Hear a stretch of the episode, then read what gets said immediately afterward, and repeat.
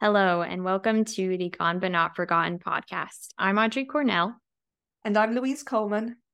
And today we will be talking about the three films of James Dean, who needs no introduction really, but he's known for starring in three very influential films of the 50s.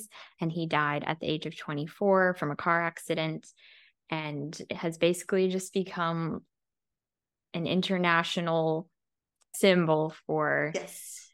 teens and he's influenced a lot of actors that we know and love today yeah. but maybe we could just start off by sharing like how we were introduced and just like our general thoughts do you want to start yeah yeah this is pretty okay. hard though because i feel like you're born knowing james dean uh-huh. makes sense that i couldn't pinpoint a moment where i first like learned about him it'd be easier to say I've actually the first film I watched was Rebel, and that was only last year for the Natalie Wood episodes. It took me a long time to watch his films, but I've always known about him. I think it's just because he, like you said, he's so prevalent in like 50s pop culture. Even to be known today for that is brilliant, and for teens in every single decade since the 50s to identify with him, I think that's really helped like people still know him so yeah, for me, it's just all the classic like the what comes to mind is like La La Land when they go to the Griffith Observatory. I was like, should I say this? One of my favorite Taylor Swift songs is, Style, James Dean Daydream. beautiful, beautiful. So obviously, like that's how it's not how I know him. Like, don't worry. um, but yeah, he's just so prevalent. I feel like you can't like you, you can't miss him really. Kind of like the Mel Marilyn. There's posters of him everywhere. He's been synonymous with one thing. So yeah, I've just always known about him because he's just so prevalent in pop culture. Yeah. And I'm so happy that we've I've got into him now properly. Oh, good. but what about you, Audrey? What, how did you get into him? I think it was a couple years ago. I was going to get Turner Classic Movies, and East of Eden was the first thing I watched on there. And so I guess he got me into old films. So I owe him a lot for that. Yeah. Yeah. I knew of him. And then watching that film, I was like, everything I thought I knew about him was not true. Because I always yeah. thought he was supposed to be like super cool. And I say this with love, but he's not that cool. Yes. Yes. A million times. Yes. Yes. Yeah. Yeah. Yeah yeah, I've got so much to say. So it would be yeah, when we talk but... about this, film. But yeah, oh my god, yeah, he is cool, but like, he's not mm-hmm. what you'd think. He's not like um. Mm, well, I don't think Marlon Brando is cool, but that sort or like Steve McQueen, that sort of yes, cool. that'll be a yes. I think Steve is a more apt comparison. yeah, or even Paul Newman, like very uh laid back and that devil may care attitude yeah. That's nothing like what james is like. So i was very surprised at first but i grew to love that he was had a lot more layers than i thought he would. But it is kind of interesting to me like how that image has morphed so much over time into this sort of icon that he has become versus yes. what he really was. And i think marilyn like you said is the only like comparable person in that regard as well with like you said about how he's synonymous to like being cool, but he's actually not stereotypically cool. It's so fast. It's so interesting. I agree with that 100%. I wonder if a lot of like people that do idolize him and look up to him in that way actually have seen his films and actually realize, oh my God, actually, he's not what I thought he was like because he doesn't practice that sort of cool boy, like cool guy exterior. I do wonder because that's also like Marilyn when people have the pinups of her and stuff, and it's mm-hmm. like hmm, you don't really know the real person sounds like I'm gatekeeping. I'm not. I know what you mean though. I think this cool guy handler he's got has actually kind of like done like a disservice to him. Mm-hmm. It's just fascinating to me that like people see him as this type of object, but he's actually not. Yeah, it is interesting. But, like such a like I just want such a ramble there, but like I just love I love it. No, you're good. Martin Sheen in Badlands is what I think people think James Dean is like. But okay. Yeah. Yeah. Or I don't think you've been seeing that, have you? No. okay. I think we'll talk about it later, but like Buzz Gunderson in Rebel uh-huh. is probably the closest to what I thought James Dean would be like in his films. Yeah. Like a cool guy with like the collar up. Uh, Uh, the greaser. yeah, Yeah. exactly. Yeah. He's not, James is not a greaser, really. Not at all. Yeah. So East of Eden was James' very first film, which is insane if you think about it, because you have director Elia Kazan, who was probably one of the biggest directors at that time. Anyway, Yeah. I think On the Waterfront had just come out as well the year before. And then you've also got, Would Gentleman's Agreement would have been out before as well? That oh, yeah, wasn't that was yeah. 47. That got how many nominations? So many Best Picture, didn't he? nominations. Yeah. Well, yeah. He didn't do Streetcar, did he? Oh, he did. I, Oh, yeah. Okay. Yeah. So we street. Well, would that have been before? Yeah, I think that was. Oh shoot, when was that? Like Fi- fifty-two. Yeah, something like that. Also pretty good on the CV of his films. True. Like, Yeah, that was 1951. okay. So, but yeah, that's true. So he's got some of the most iconic films up till then. This film is set in 1917. It starts right before the US enters World War One. It's about these two brothers based on the story in the Bible of Cain and Abel. James plays Cal, and his brother is played by Richard Davalos, who is like the Abel character. Their father is played by Raymond Massey, who I think at this point was like most known for playing Abraham Lincoln. Oh my god. Amazing. And he plays their father, who definitely prefers Aaron, Cal's older brother. And he makes it very clear throughout the film. Cal has found out that their mother, that he thought was dead, is actually alive, and he wants to get to know her better. And she is played by Jo Van Fleet, who won an Oscar for her performance. And then there's like this love triangle between Cal and Aaron and Abra, played by Julie Harris. And it's this tale of good and evil, and it's based on John Ste- that's not John Steinbeck's novel, but it's only about the last hundred pages or so of the novel. This is a very multifaceted story with so many different themes going on. And it's definitely like that classic father son story that I can definitely see like why Jimmy was drawn to do the movie because he had a very complicated relationship with his father. And I think that's one of the stronger points of the film is this relationship. But then there's also things between the brothers. And then there's a little bit of war commentary as well, because there's a German man in the town, and everybody in the town hates him because they associate him with the Germans fighting in the war. Oh, and then I completely forgot. Sorry. The main plot point, which is that Adam Trask is a farmer and he wants to freeze lettuce to transport it, which, like, why did you ever think that was going to work? I don't know. When it comes to farm business, I was I dipped.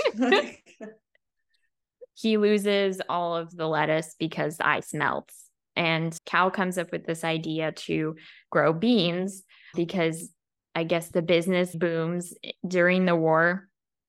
And there's a whole conflict about that. But yes, lots of bean discussions in this film. so much beans. First of all, his job is just beans. Had to get that in. Take a shot every time Someone Cal comes up and talks bean. about Yeah. beans. I love There's him. I love the bean thing. beans. There's so much bean talk. That's all. actually tell you what, that's the first thing. Actually, that's why I need to warn people like you are not prepared for how much How much James beans? Dean talks about beans. James Bean. James Bean. Oh my god, James Bean. James Bean. this is a good one to start with, I think.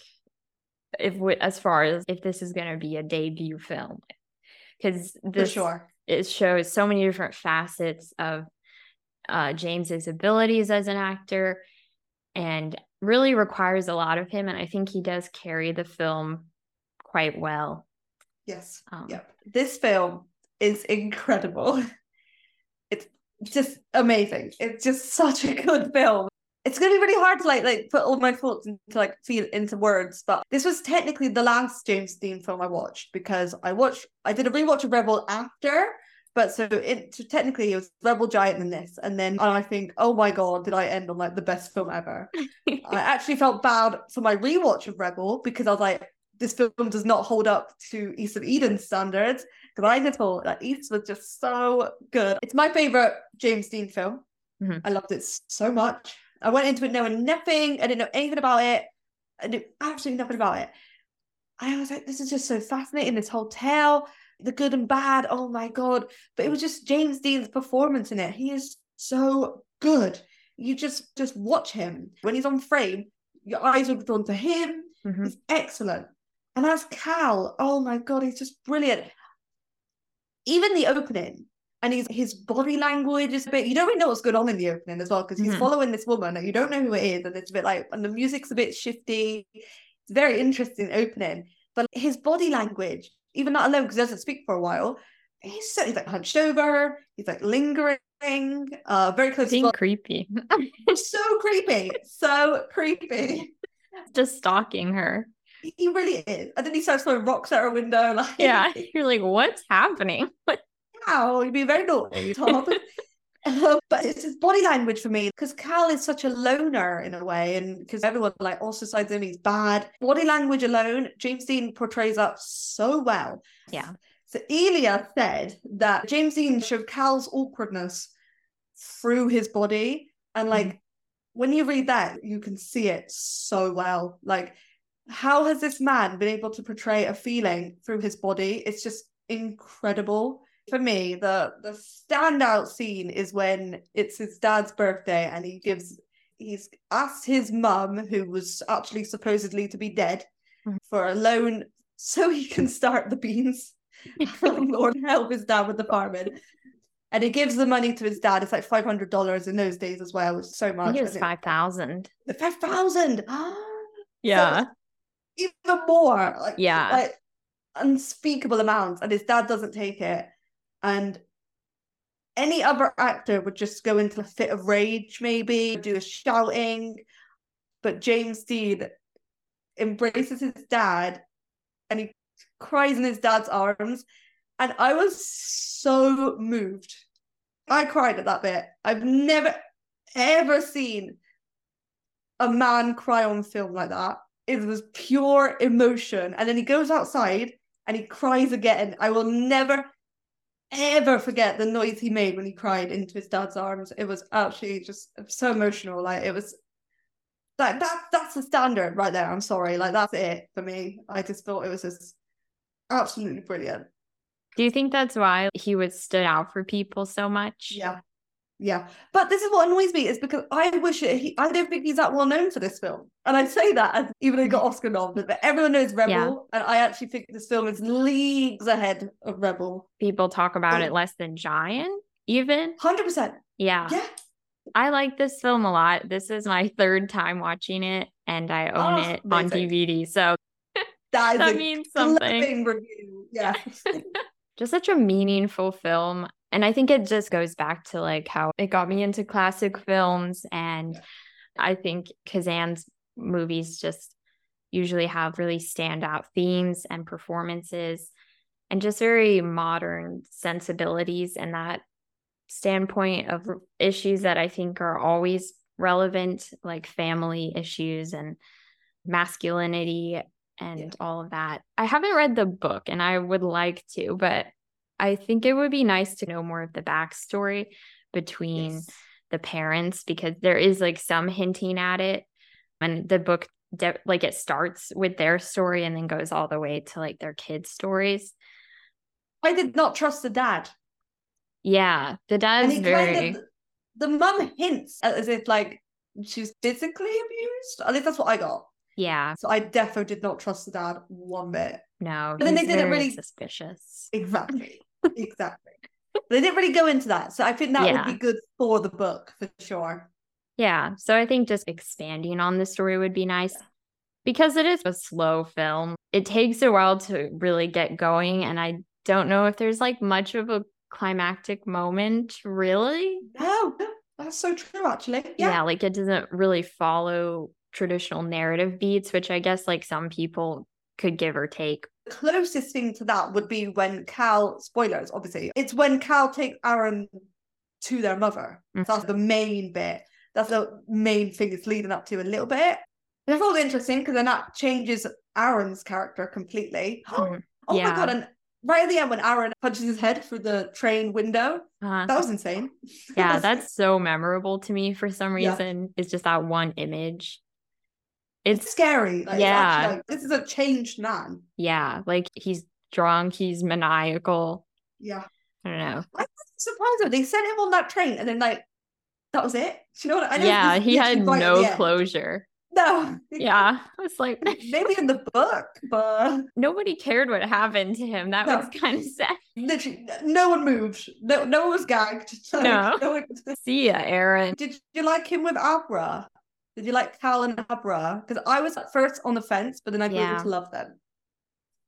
My thoughts on them have shifted throughout each watching of the film. Yeah, this time around, okay. I was like not as keen because Oh, I get Cal needs, he's craving a mother figure, and Abra provides that for him. But then at the same time, I feel like she she just straight up abandons Aaron, and I could really feel bad for him in that sense because she just leaves him for his whiny little brother, and that. was so Team Cal. I, I hate Aaron. I'm like, hell yeah, leave him. when he goes off the train at the end, I'm like, bye. Yeah. he's gonna die though. He's going off to war. It'll be fine. it's probably explained in the book, but why weren't they already enlisted? Do you know what I mean? Was it not Mhm. mandatory? I guess. It wasn't not in World War One. No. they would people would volunteer but i think it was still like looked down upon if you didn't volunteer especially if you were Yes, they were yeah, yeah, like yeah, yeah. young fit that's definitely like something they touch on in the film because Aaron doesn't want to serve. He doesn't think it's right, but then that's like all they do with it. I do feel like this time around I wanted more of that. It was more anti-war than I expected it to be. I always get get taken aback when old films are like that because I just feel like in those days there was just not, not the feeling. Obviously, Yeah. people were against the war in those days, but it's not as strong probably as it is now. Um, and I thought they did a really good job with, with the German character as well. Mhm. Um, I don't know if they. I think they might have let the, the villagers, the townsfolk, off too lightly because they were horrible to him. They made this German man read a letter of this woman's son who's in the army about how he's died in the war.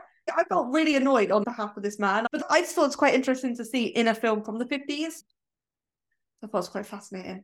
yeah. But yeah, the anti-war stuff was shocked. I was really shocked by how Aaron did not want to go to war. Cal was kind of mm, about it, like yeah. he he didn't really save him. But um yeah, I was really shocked by that. Really taken Yeah. aback. I think maybe in the 50s, like they were more comfortable doing that because the 40s, they definitely wanted people to serve. And so they're like, oh, we'll make Yeah. propaganda films. But the war was over by then. And I think people finally started to realize like how um, horrific it really was. Yes. And so I think it's the, the sort of progression of war films is is interesting to me. so just say never thought we'd get a James Dean war film. Yeah. interesting. Sort of Like- war adjacent. Exactly. yeah i still liked it this time around but i Yeah. noticed like story wise it's very all over the place and i wanted it to just like hone in on some specific things yes. and since it is so like character based maybe get to know some of the characters better because aaron's like barely in this film. Like i forgot he really only has a few scenes and he goes from like this caring older brother to just like hating cal's guts in Yes, moments. And i don't know like if scenes were cut out or something there's just not a lot of transition between that. Um yeah i know you don't like aaron but did you have any thoughts on his character? Well, that's interesting for him to be the good and then Cal to be the bad. Mhm. Um, because obviously Aaron, he's got a he's got a great girlfriend. The dad loves him. He's doing great for the farm. It's just such a good like narrative foil. As a viewer, we can watch it. We know Cal's not bad. Like we know he's just looked upon like that just because it's always compared to his brother, which I think is so interesting. But yeah, the Cal propaganda did work for me. I did not like Aaron. he did not stick up for his brother ever. Oh, Abra called Cal a prowler, not to his face. And like Aaron just like laughing that off. Is that your brother she is talking about? Him, he's prowler. And I know yeah. as she says that, he's lit Cal's in the bushes. yeah, he is prowling. prowling. he is being a weirdo. Cal is so like me coded. I just love him. He has so many different facets to him because he starts off, I think he's like how like 17, 16? He's very young. Yeah. but so he has that awkwardness yes. and his father he belittles him like every time he can. Yes. Oh, and so I think yeah. Cal's like always trying to prove himself. Yeah. And he's always trying to learn. And I think that's yeah. something interesting about his character is he's always listening and learning and you can see James as an actor like doing that if that makes yeah. sense. I don't know how to describe it. It's very hard to describe. It's you can tell as the film is going on, especially like when his parents talk about each other to him, he's filing that information away so he can yes. use it the next time he's going to go talk yes. to them or something. And I just think that's so interesting is as an actor to have that awareness that you're not just saying your lines or moving around or whatever. You're always trying to stay in the mind of this character and like how would they be feeling? What would they even be thinking about? And how does this scene affect like how they act in a later scene? Sort of things like that. And i think that's best represented for james as an actor in this film my favorite scene in the whole film is when he goes to talk to his mom and he asks her for the loan. And it's just like these two basically like titans of acting going up against each other but they just they work together so well. And you can tell they're just enjoying playing off each other. And that's the one scene for me that i feel like it just feels like the people not the actors if that makes sense. You can feel his desperation for this money and then also for his mother's love and learning more and understanding more about his father through her. And like why did she leave us behind? And you can tell she's curious about him because she never saw him grow up. Yes. It's like uh, the smaller moments, like more intimate, like character to character moments that I think are the best part of this film. And it does have a lot of those, but that one to me stands out the most. Yeah. Amazing. All of the scenes with Kate, his mom, was mm. yeah, incredible. I don't know if this was in this in that bit, but there's a bit he like kneels in front of her and it's just so tender. Like it's just incredible to me. I just think it's just amazing to watch these two. And this is his first film. Yeah. this is insane. And also, it's quite interesting because she does, minus Aaron at the end, she doesn't really, she only sees him mm-hmm. of the characters.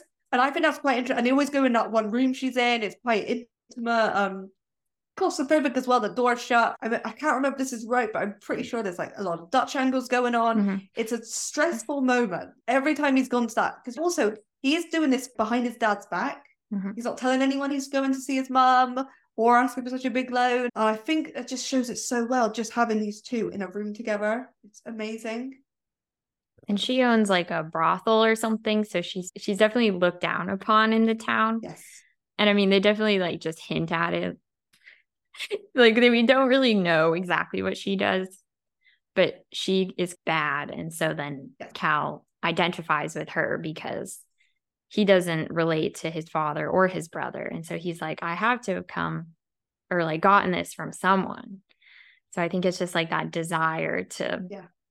to learn more. But then I think he's also afraid of her at the same time because of I've like, always yeah power dynamic, isn't it? Yeah a lot of the times he's just like asking her if she's also bad.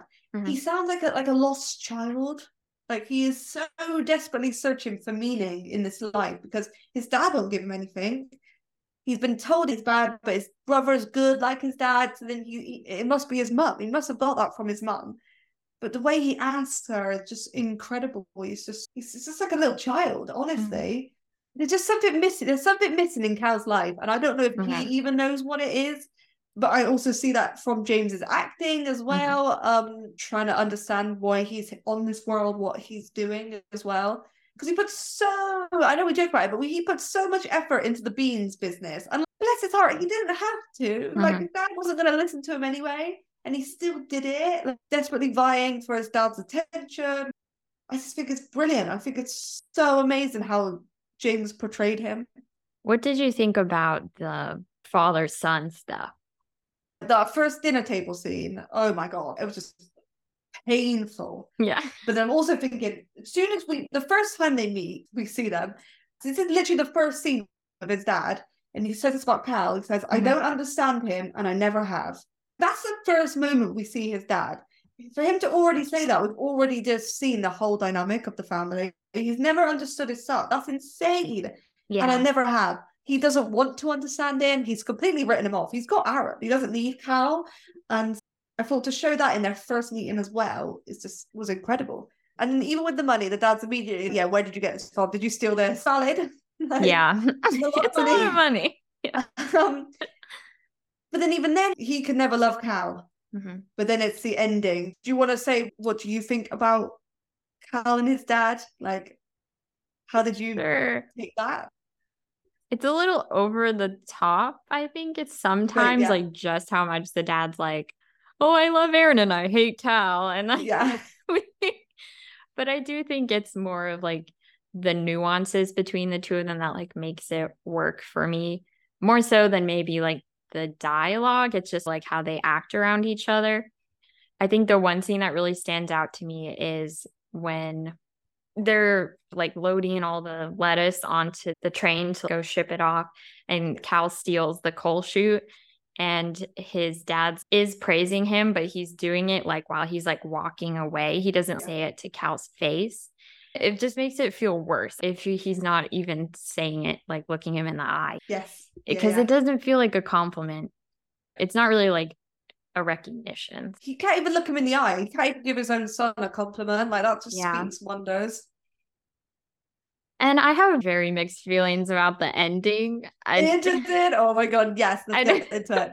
Aaron get it goes off on the train to war and so adam suffers a stroke just like from pure shock and now he is probably going to die and the doctor's like it could be in an hour it could be in a day a year cal is torn on if he should leave because it's like his fault i guess I mean, it is his fault. Not that yeah. his dad got a stroke, but that his brother went off no, to war. It's because he Cal took his brother to see him, their mom, and that's what mm. started all. So yeah, yeah, yeah I think Cal is at fault. Yeah.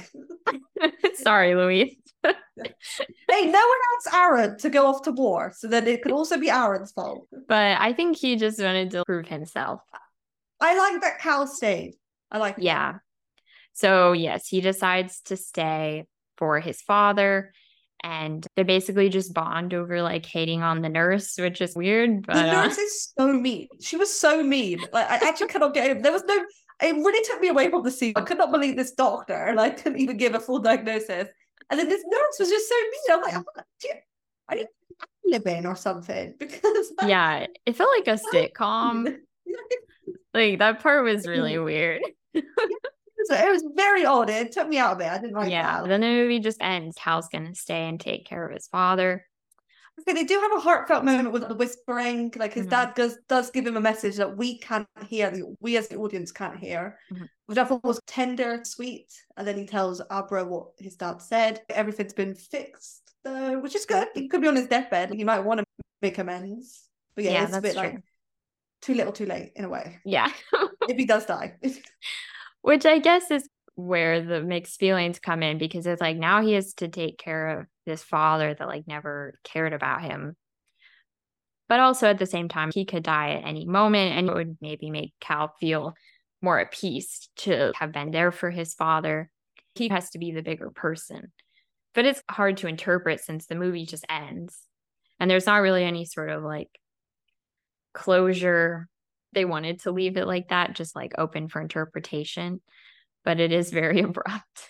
It is very abrupt. It just yeah, like there's there was still in the bedroom, the dad's bedroom, and then it ends. Like Mhm. that's it.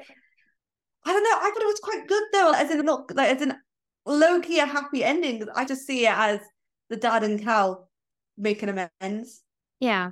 I never thought the dad straight up hated Cal. I always just thought that like he saw maybe his mum in him. Maybe disappointed, Yes, yeah, yeah, disappointed for sure, hundred Yeah, percent. but not Um, just like hating. yeah. This is straight up hate Aaron. Me to Aaron. But so I quite like the ending only because I think it turns a new leaf. It's okay, let these two now get on yeah. and can go forward. But I do understand your concerns. Yeah. I think Cal needs to grow and move on. Like it might make Yeah. things worse for him to have to stay and take care of his sick father. Oh, that's very But- true. Just like dwell maybe on their past. I'm not sure, but it could go in either way. You never know That's with Cal. interesting. Yeah, you, you you cannot tell. that is true. though. yeah, maybe Cal shouldn't stay. Yeah, maybe Cal's someone who needs to be on his own, need to leave this town. Salinas. Interesting. Yeah. See, This is there's so much there's so much connotations you could take from it, so many of your own endings you could make. It's Mhm. fascinating. Yeah, I think it's a good movie to watch and make your own opinions on and like how you interpret everything. Because obviously, like you have interpreted it much differently than I have, but Yeah. that's the beauty of good art, I think. Exactly. it's different for everyone. So, James Dean, he received his first Oscar nomination for Cal, and he is one of the few people to be nominated He for was his the very first- first role. And also, As well, the first posthumous, wasn't it? yeah. Yeah. This was 1956 Oscars lead actor. We had James Cagney in Love Me or Leave Me, James Dean in East of Eden, Frank Sinatra in The Man with the Golden Arm, only one I've seen, hated it. Spencer Tracy, Bad Day at Black Rock, and then the winner, your boy Ernest Borgnine for Marty. Now, so I I don't really have an opinion. Hated Man with the Golden Arm, so yeah, in my eyes, James Dean would have won that easy. Mhm. This is one where you've seen them all, Yeah. so please tell me what do you think about this lineup? Okay. It- I think it's a crazy lineup just because it shows all of these guys are like middle aged and yeah, all give yeah. great performances in their own right. But it's like James is just his name stands out, I think, just for that reason alone. His performance is just so different from these other ones. I love James Cagney. Yeah. He is one of my favorites, and I think he's really good in that movie. But I do think James should have won just because I think he shows. our Dean, yeah, Yeah, Two Ja- sorry, James Dean. I got you. I think um he should have won because for me he gave like the most interesting performance compared to the other four because um Sinatra's okay in Man with the Golden Arm. I don't think it's one of his best performances. And this is coming out of someone who does like Frank Sinatra. But it's just a bad movie. I think they just nominated him because of the subject matter Yes, because it's say, about yeah, yeah. drugs. And it's like they the academy loves stuff like that Yeah, for some reason. It's like you played a junkie? Oscar. Oscar, yeah, take it. yeah, spencer tracy has never really been someone i've liked that much. I don't know if you've seen any of he his was in films Nuremberg, wasn't it? The Judgment of Nuremberg. oh yeah spencer tracy just plays a very like stoic kind of moral center of the film yeah, The movie's pretty good though, but I would not have guessed that he would have been nominated. And then, yeah, Ernest Borgnine. I didn't like Marty. I know everybody really likes that film. I just thought he was annoying. He's a Marty. loser. I never Yeah. knew he was. Yeah, Yeah. I guess it is quite different for Borgnine, but I don't know if it was Oscar worthy for me. But Yeah. anyway, I think Jimmy should have won because I think he just stands out for me amongst the pack because of his just the, the breath of fresh air that he like brought to just acting. Um Yeah. I know he wasn't really the first of that sort of style, but I would get why they wouldn't award him because typically they don't give the awards to the younger people, especially if it is yes. their first role. But I think at least yeah. even the nomination is a big deal. Yeah, definitely. Um, but the other films I think are just very like of their time. So that's why he stands out more too, maybe because it, yeah, it's not as oh this is a 50th film, and I don't mean that in a bad sense, but no, no, I totally get what you mean. I think yeah. for me, what you said is that he's the only young one there, like youngest one there. That just speaks volumes. Of, yeah. That he was so ahead of his like his generation, maybe his peers. Like he was just on a different level. Yeah. Probably one of the most iconic teenage films ever. Maybe yeah. even get rid of teenage, maybe one of the most iconic films ever. Mm-hmm. It's synonymous with a movement. It's very ingrained in pop culture. I think everyone would know the know the title of this film. I think everyone would recognize it. They would recognize the look as well. It's, it's Rebel Without Cause. We're in 1955. Nicholas Ray directed it. We do not like him. no. Horrible man. Classic. James is playing Jim. He's, so creative. He's Jim in this. he's a troublemaking teen. Literally, the first scene is in a police station. We soon learn that his family have moved countless times. He's always getting into trouble. He's a rebel. wow. Without a cause. Getting early. It's his first day of school. He mixes in with the wrong crowd of bullies. With this crowd of bullies is lovely Natalie Wood, who second favorite co-star. I know that might, I, we're not doing like all the numbers, but I love her. Her boyfriend Buzz Gunderson is like the lead. Dennis Hopper is there. God, this rewatch, I was always looking for Dennis. Yeah, me too. Obviously, we know about how he got his lines taken away, which is so disgusting, like for speaking up.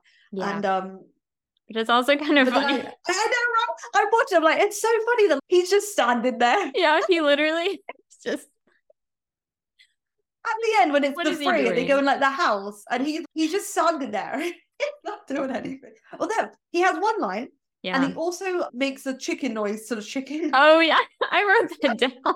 Even Dennis's actor dad had lines. How bad? Dennis Hopper had no lines, but the man playing his dad had lines. Nicholas Ray, you will not see heaven. No, he's for sure in hell right now. 100%. 100%. It's funny because he still in the frame, like the shot, he's always like in the middle. So I'm like, yes. What were they trying to do with that? Like he didn't have to put him in the center.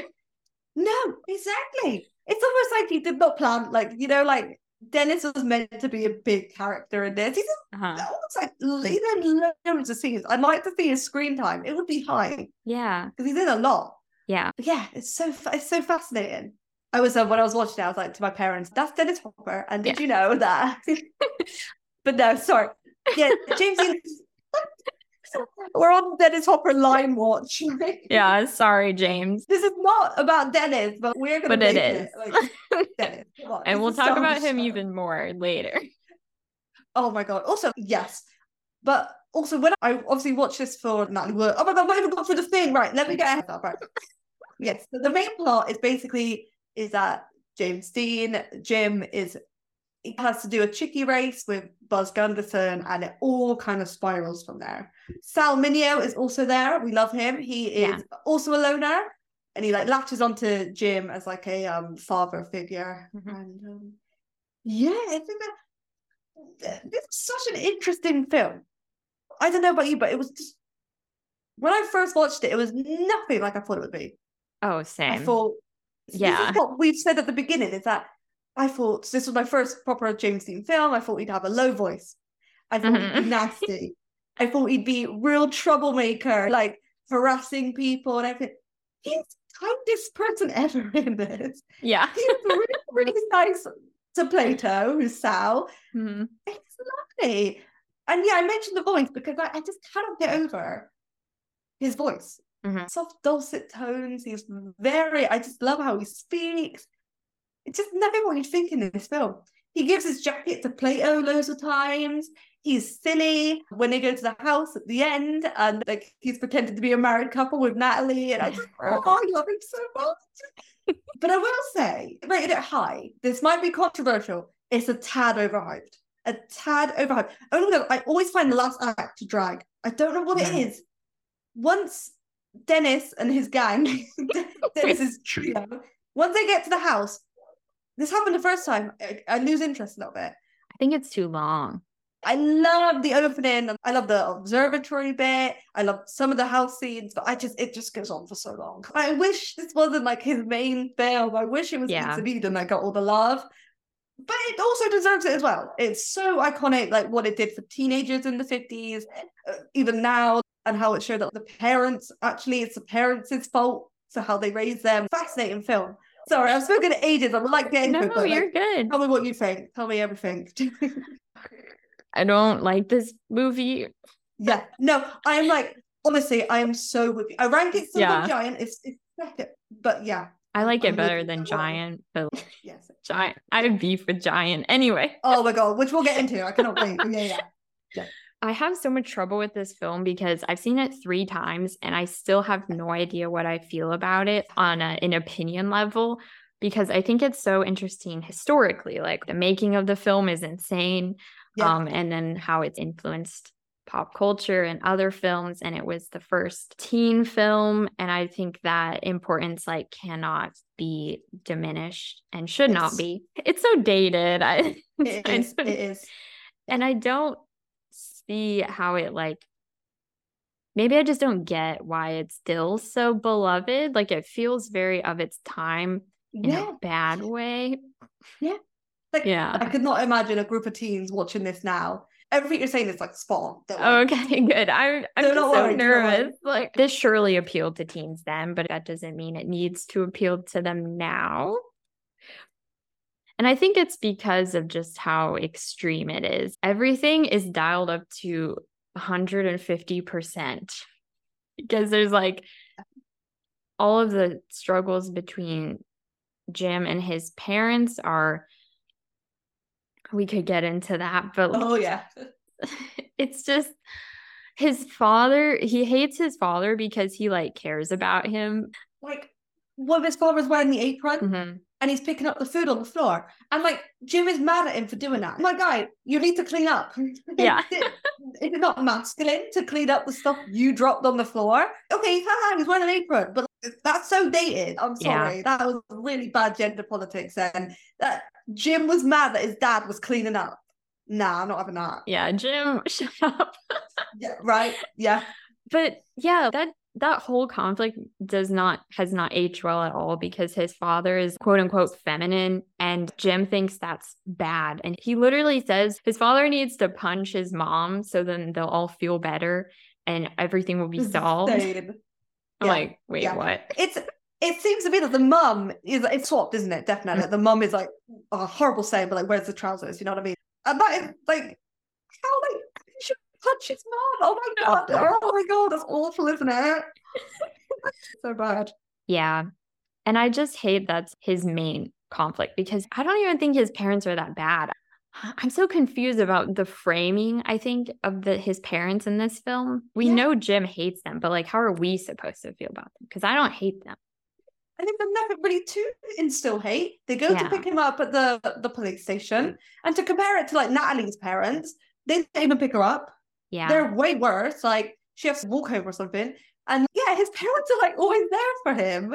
They even try to go and find him when he goes missing, yeah. and they're worried when he's injured. But yeah, Natalie's family in this I think is a little bit more interesting. I wish they got more screen time because that's like an actually fraught family dynamic yeah. where her dad is it's like a Freudian thing where like she's growing up now and so he's afraid of showing her any affection because he thinks that interprets as like a sexual thing and that's just like so wild and they do touch on that a little bit but not enough like for me personally to get too much out of it but that's a pretty wild subject to tackle Oh yeah. Oh. And her mom is also like dismissive of her. And then Sal, he has no parents and he's a bit psychotic and He actually, I completely forgot that he's in prison at the in prison. He's in the the the, the jail house Mhm. for shooting puppies. yeah, just for fun. I how about that? I was like, oh my god, that is dark. yeah, Plato's kind of dark. kind of raises some red flags. One hundred percent. Yes. Can I just you know underrated MVP is Plato's housemaid. I loved her. Oh yeah, she's my favorite. I don't even think Right? she gets a name though. Oh yeah, no, Which no, is- that's that's awful. Yeah, yeah, Yeah, but she's like his guardian. yes, Um, and she she does care for him. Like finally, an adult Yeah. figure. yeah, But then obviously that is why Plato latches onto Jim and and Judy. Judy. Judy, Yeah. it, yeah, Jim and Judy, because he doesn't have that mother and father Mm-hmm. figure in his life. A pretty wild trio. Oh, Yeah. they've got some issues. for sure. Kids of the 50s would definitely latch onto that and relate to that. But I think it's just been done better in other films, and Yeah. I'd prefer to watch those. But of course, this was so new, so different, wild that they address any of this at all. So I give them 100%, props for yeah. that. Exactly. When I was watching this as a rewatch, I watched it like last night, and it's the second time. I weirdly found it more funny. I just saw, Oh, saw it as more yeah. ridiculous. Yeah. It's ridiculous. It's such a stupid film. Jim goes to his first day of school with just a thermos and his lunch bag. And he's wearing a suit.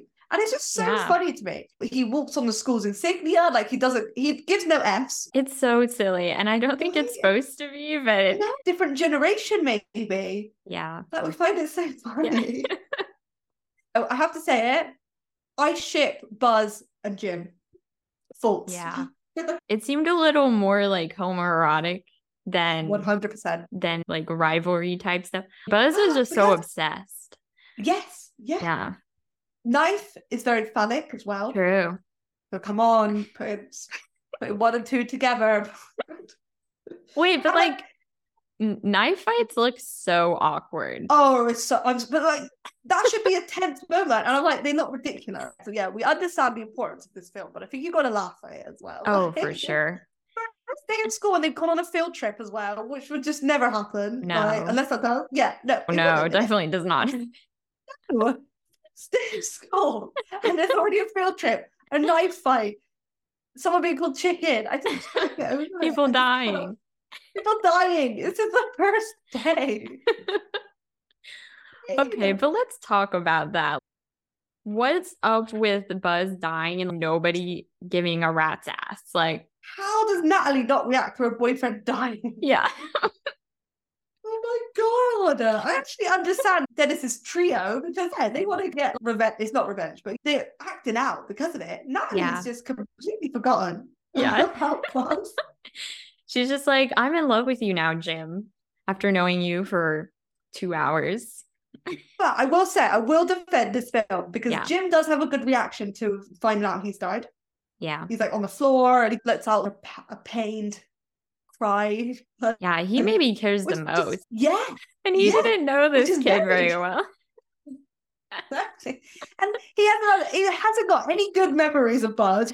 the knife fight. They've not given him directions to the school in the morning. Like, how he reacted the right way? It's so funny. Yeah. Every single thing anyone does in this film like makes zero sense to me. And I Yeah. don't know if that's just like a time period disconnect or if it's just like badly written Yeah. or what it is. But it's like they just so they go from like this point to this point with no explanation in between. And it's so crazy. the randomness of the whole thing is confusing because you think it's going to start off as this family melodrama and then you think it's going to be like a school thing like is he trying to fit in or is he just trying to go about his day? And then it goes into this whole like manhunt for Jim and also for Sal and like I don't know it doesn't really focus on one thing yeah, and just too much. that doesn't work for me. No, it's clear like it it divides the film up, but then it, it's just too disjointed for me. I feel. The yeah like the first half almost doesn't even matter once you get around to the second half you could start watching from the observatory and you would be fine. You'd Yeah. be completely fine. You wouldn't miss anything. Do you think it should have gone more in that direction, developing Plato a little bit better and I think Ben so. darker? Okay. I would have literally gotten rid of Buzz dying, honestly. It Mhm. doesn't add anything. I get Really, it's it what doesn't. Yeah, it doesn't matter. I get it's why it is why the last act and why they have to run away. Well, they're gonna run away, but it's why they are hiding from Dennis and his boys. yeah. Not even, he's not even leading the group, but like, No. he's just there. And I do feel like the immediate focus on Plato it just comes out of nowhere. And then it just kind of becomes like him dying is a learning experience, which I, I always so that. yeah, I don't. yeah. I feel like yeah, he should not have died. He also should have turned evil though. Either Yeah. like- That kind of came out of nowhere as well. yes, yeah, yeah, yeah, yeah. I did love that when they're in the planetarium and Jim's trying to like get him back. Um, Yeah. I don't want. That's my That's what I favorite was- scene. He was quite nice, really nice. And he even like when he gets Plato, he like ruffles up his hair. Yeah. And his Tom's trying to get Plato to come out. I thought he's so kind. The bar is on the floor. Yeah. he's like a hostage negotiator. Like he's like telling them down, and I was like, oh, he loves Plato. He really does. Also, though, they just met. Yeah. True. but I know I understand with the film. It's because he's latching on, and Mhm. and I love it. I love that Jim's made a friend on his first day. I love that. But also, Are they his first- really friends? I, Plato Oh, stalked him. Because I love, I do love the bit at the chicky race when Plato's talking to Judy and he's like, oh, he likes to be called Jamie and like Yeah. his friends called him Jim. And I'm like, oh, I, I like that. Like he's making that up completely, but I love Uh-huh. it. I Yeah. thought it was very sweet. It just showed Plato like he needed a friend. Jim in this film is so interesting because he's really just minding his own business. He moves. At and then they want to kill him. That's it. That is it. They are so horrible. Why did he move? Why did he move? When they went on the trip to the planetarium and that he was the guy was like talking about cancer, the crab, and then Buzz was like, Oh, I'm a crab. And then he talked about Taurus, and then yeah, Jim moved. And then they had beef. So You're a Taurus. That's true. I'm a Taurus. Taurus representation. Nah, moo. Moo. but um too yeah, Why just even that you- whole thing kicking the conflict off is just so dumb. That's how it happened. Jim doesn't do anything to like get that kind of reaction. Yeah, not at all. It's so weird. Yeah. It's so weird. Dennis is loving it though in the planetarium. I think True. also when Buzz does the cancer thing, he like taps his shoulder. Yeah. He's having a great time. He's having fun. I love it. But yeah, the moo took me out. Yeah. I forgot about the moo, and I was watching it on my laptop. I know I'm the worst. On the sofa, and my dad was behind me, and he went, "Oh, he's gonna moo now." I was like, "What?" And then he mooed. he just moved from the film. That's so funny, your hit me dad. Oh, he weirdly loves this film. Oh, I apologize if he's listening then. No, doesn't have a, he, he doesn't know how to listen. That's Um, funny. I hate to be. I'm like. I feel like a part of people when I say this. It's not believable. Mhm. It's just a bit far fetched for me. And I know films are like, oh my god, don't get me wrong. I just, I don't know. It's just, it really just misses the mark. For me, James is okay. I I don't think it's like one of his better performances though. Yeah, I think he's Something way too over the top. It's just weird because he's 24. He Oh. looks 35. He's playing a 16 year old. he looks so old, and he's wearing a suit. Like, Yeah. but He's got like a five and- o'clock shadow. And there's a bit where, where he at this the, when he's at the police station later on after the death, and he wants to report it. I think one of the cops asks him how old he is, and he doesn't answer. And I was like, oh, I really wanted him to say like 16. yeah. but he looks like that. and I think that just takes me out, especially Yeah. because he's trying to act 16, Yes. Yeah. but too too extremely. yeah. I just think he really just amped up every like everything which already was quite amped up and so it just it's too much. I feel like it doesn't fit in with the rest of the cast. Yeah. They all just seem to be acting in like a different film. It's really Yes. jarring. Yeah. Yeah. Hundred percent agree. Hundred percent. Yeah. I don't know if he's bad per se. It feels out of place, I think, his performance in Very this well context. Yeah. What about you? He's, he's almost like too good for this role, I feel. But then that's not also, I don't want to discredit Natalie or Sal because I've also been there brilliant actors in this as well. But yeah, I just think it just wasn't for them. Mhm. These characters should have been in, these characters and them acting in that way should have been put in a different film. Yeah, I would have liked to have seen him in something else. I do think his best parts, best scenes are with his parents, especially at home. I like the one when he's talking about honor, or the one where he's like led on the sofa, like he's like heads back. Because then you look at that and so he's so upset, he's so full of anguish, he doesn't know what to do. He he almost now am I getting this wrong? He he wants to go to the police, but his parents are kind of being like, no. Yeah, Or that's right. Yeah, it's like that, isn't it? yeah. So he he wants to come out and tell, and I think that's really that's really good for like a main character. Like it's good, Yeah. especially against parents that don't want him to do that. Like that's like normally unheard of. He wants his dad to like stand up for him, Mhm. which also like a bit icky because I guess it's what we're saying about like how he wants his dad to stand up to the mum. But Mhm. it kind of reminded me of um in a woman under the influence, and Gena Rowlands' character also says that to her dad. oh, Whoa. Oh my god. Maybe I'm into these characters that like have messed up relationships. Like I feel like Cassavetes did something there. Like that must have been like from that, like not hinted, but like like a reference. Like a reference to it. Yeah. Yeah, yeah. As soon as I heard it, because he was like practically begging his dad. Which obviously I know goes into those weird power plays you were mentioning, but I just thought it was very powerful for Jim Mhm. and for James Dean to act through that. But then I think those scenes are really good to watch because then it, it's when you see him having fun with Natalie and Sal, and it's like, oh, I just love it so much. Mhm. Like he could do any range. And also like he just I know it's unintentional, but like he also did showcase kind of like comedy. Mhm. If I were to rank his acting abilities in each film, I would Yeah. put this in I think this is his this is right. This sounds worse than it sounds. This Okay. is his worst acting role, Mhm. but like that's literally it's still brilliant. Yeah. I just think East of Eden's top, and I, I as we will talk about it, I do Mhm. quite like what he does in Giant. Yeah. In this, it's just a bit too melodramatic. He is better than what he shows in this film. Mhm. I love him. I really love him. I really do love him. Oh, yeah. I think it's just like it all really comes down to the fact that he was just learning, he was growing as an actor. Yeah. So it's like Yeah. hard to say. You know, these three, these are huge films and like huge productions, and he's the lead in two of them. And it's like he's kind of just a baby, you know, as an actor. So, this is his second film. yeah. This is what sucks so much is that it's literally free film. Like that's madness. Yeah.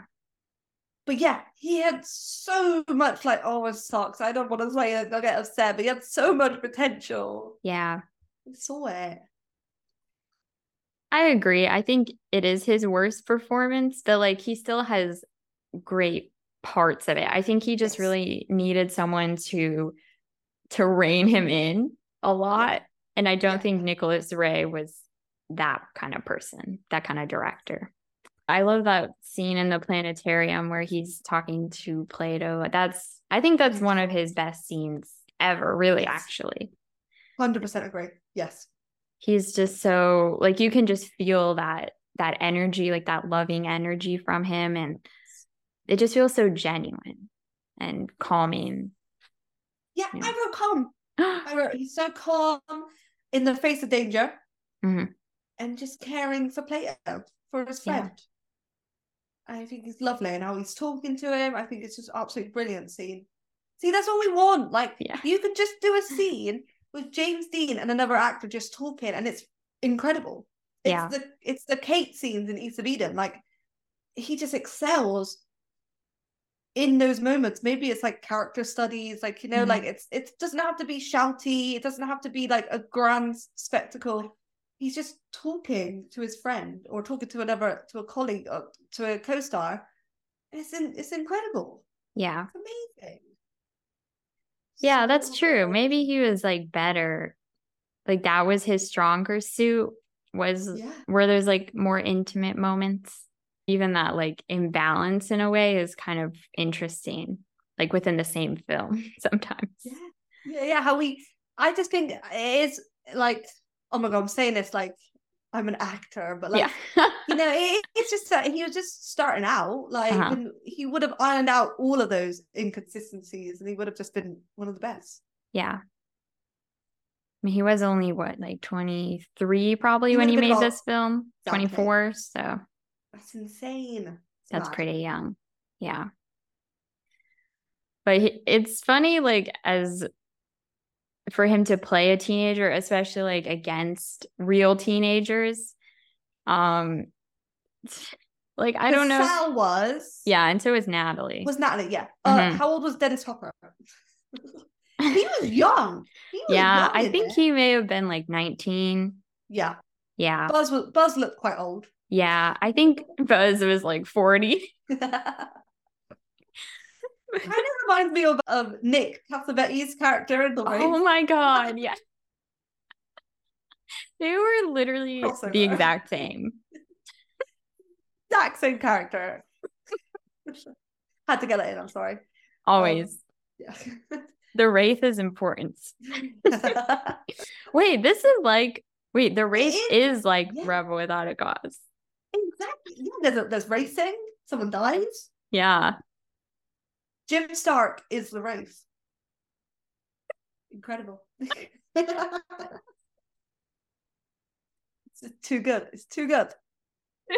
Beautiful. Come full circle. That's that's also a spoiler for my fan casting later on. oh my god. But yeah, the influence, you know. I'm joking. I love it. I love it. But yeah, weird movie. I I've seen it three times. I think I'm done. I Yeah, that's so fair. That is Yeah. so fair. I've given it a chance. And that's all you can do. Yeah. But I just like seeing, you know, I love Sal, I love Natalie, I love Jimmy, and you know, obviously Dennis. But like it's kind of cool to see them all in like the same film. Yes. Yeah. in the same like frame as well. I Yeah. if we ever see Dennis and James in the same frame in Giant. I don't think so. No. Oh ah, no, he punches him. Oh, oh, Oh my god, so how could I forget? The best. Oh, That's like so kind of an out of body experience for some reason. Like it just feels yeah. weird. like I just don't really associate like Dennis Hopper with James Dean. And then Yeah. he's in two of his films. Like, Yeah. That's kind of bad. It is. It- this film Rebel was kind of like you said, it's got all these great actors in it. Mhm. in- It's actually kind of perfect, in, like in that sense. And like, Yeah. we've got to see these actors together. Like, sadly, all of them died way soon, way too soon. Yeah. So it's actually also kind of nice that we got to see them, this trio. Yeah. Oh, also Sal's in Giant as well. I always forget that. One scene, but I did not know it was Sal. I only realized at the end of oh, that's Sal. Yeah, like he's made An- Angel. I did not know that. that's funny. It's just because I forgot what Sal looked like. Bless his heart. Love him. Rebel. Anything about Rebel? Yeah. I think if you haven't seen it, I think I would Yes. recommend it just like Yes. to say you've seen it. I Yeah.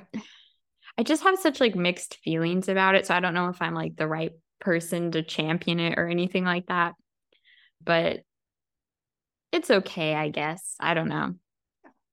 I agree. Yeah. I think it's definitely one to watch to say you've watched. Yeah. Definitely. Tick it off. Yeah. And maybe just kind of like it is interesting as a sort of a historical piece, like kind of learn maybe like what the 50s were like for teenagers. Yes. And I know it's to a very heightened extent, but you know. Oh, I'll tell you what Yeah. film it reminded me of was the Party Crashers. oh yeah. Yeah. Kind of just similar like vibe of like 50s teens out of control. Yeah. And also that also focused on the parents as well. So That's true. little, little. I like Party Crashers better though. Oh, whoa, wow. That's okay. Yeah, no, and that is so, that is okay. That is You're like, oh no. what? We don't There's have no- to get into it, but There's no Dennis in the Party Crashers. so True. why would I like it? yeah, why would you care? I'm so but yeah, I mean, it's like it, this kind of spawned a whole genre. Exactly. But this, I think most people think this is like the best one. I haven't, I don't think I've seen enough to really say. Here we go to Giant. Oh Yeah. my god. Okay. Okay. Oh, Giant, where does one begin? Oh my god. This was eh, eh. one word. Chore. It Yeah. was a chore. Yeah. Best way to Um, describe it. but also spoiler, I kind of love James in this, but Yeah, that's okay. There's some good parts, I think. Yeah. It's not totally terrible, but okay, Giant. This came out 1956. This was directed by George Stevens. Up to this point, he was most known for doing, It looked like musicals in a way. yeah, lots of musicals Yeah. with, you know, Ginger Rogers and our favorite Fred Astaire. No, I'm God. just kidding. Please don't get me started. Yeah. We have to talk about Giant. Some Cary Grant films. yeah, I and saw that. A Place in the Sun, which is where he worked first worked with Elizabeth Taylor, who is in this film. She plays a like New England kind of. Mm, she her, she comes from like a rich family. They own all these horses, and so Rock Hudson, playing Jordan Bick Benedict, Oh my god. his god. nickname is Bick. Bick. Bick Yeah. for short. he comes to buy one of their horses named Warwinds. And then they just like fall in love pretty much immediately and they get married. And she's just off to Texas. And she's, she kind of hates it because, yeah. Like, she's, I mean, they're just out in the middle of nowhere. right? That house it's just there. And it's just Yeah. farm, not even farmland. It's like It's just dirt, dirt. Desert. know? exactly. And then it kind of turns out like Bick is a dick. Like, I don't, I'm so glad you said it. Yes, I don't know what else to say. hundred percent.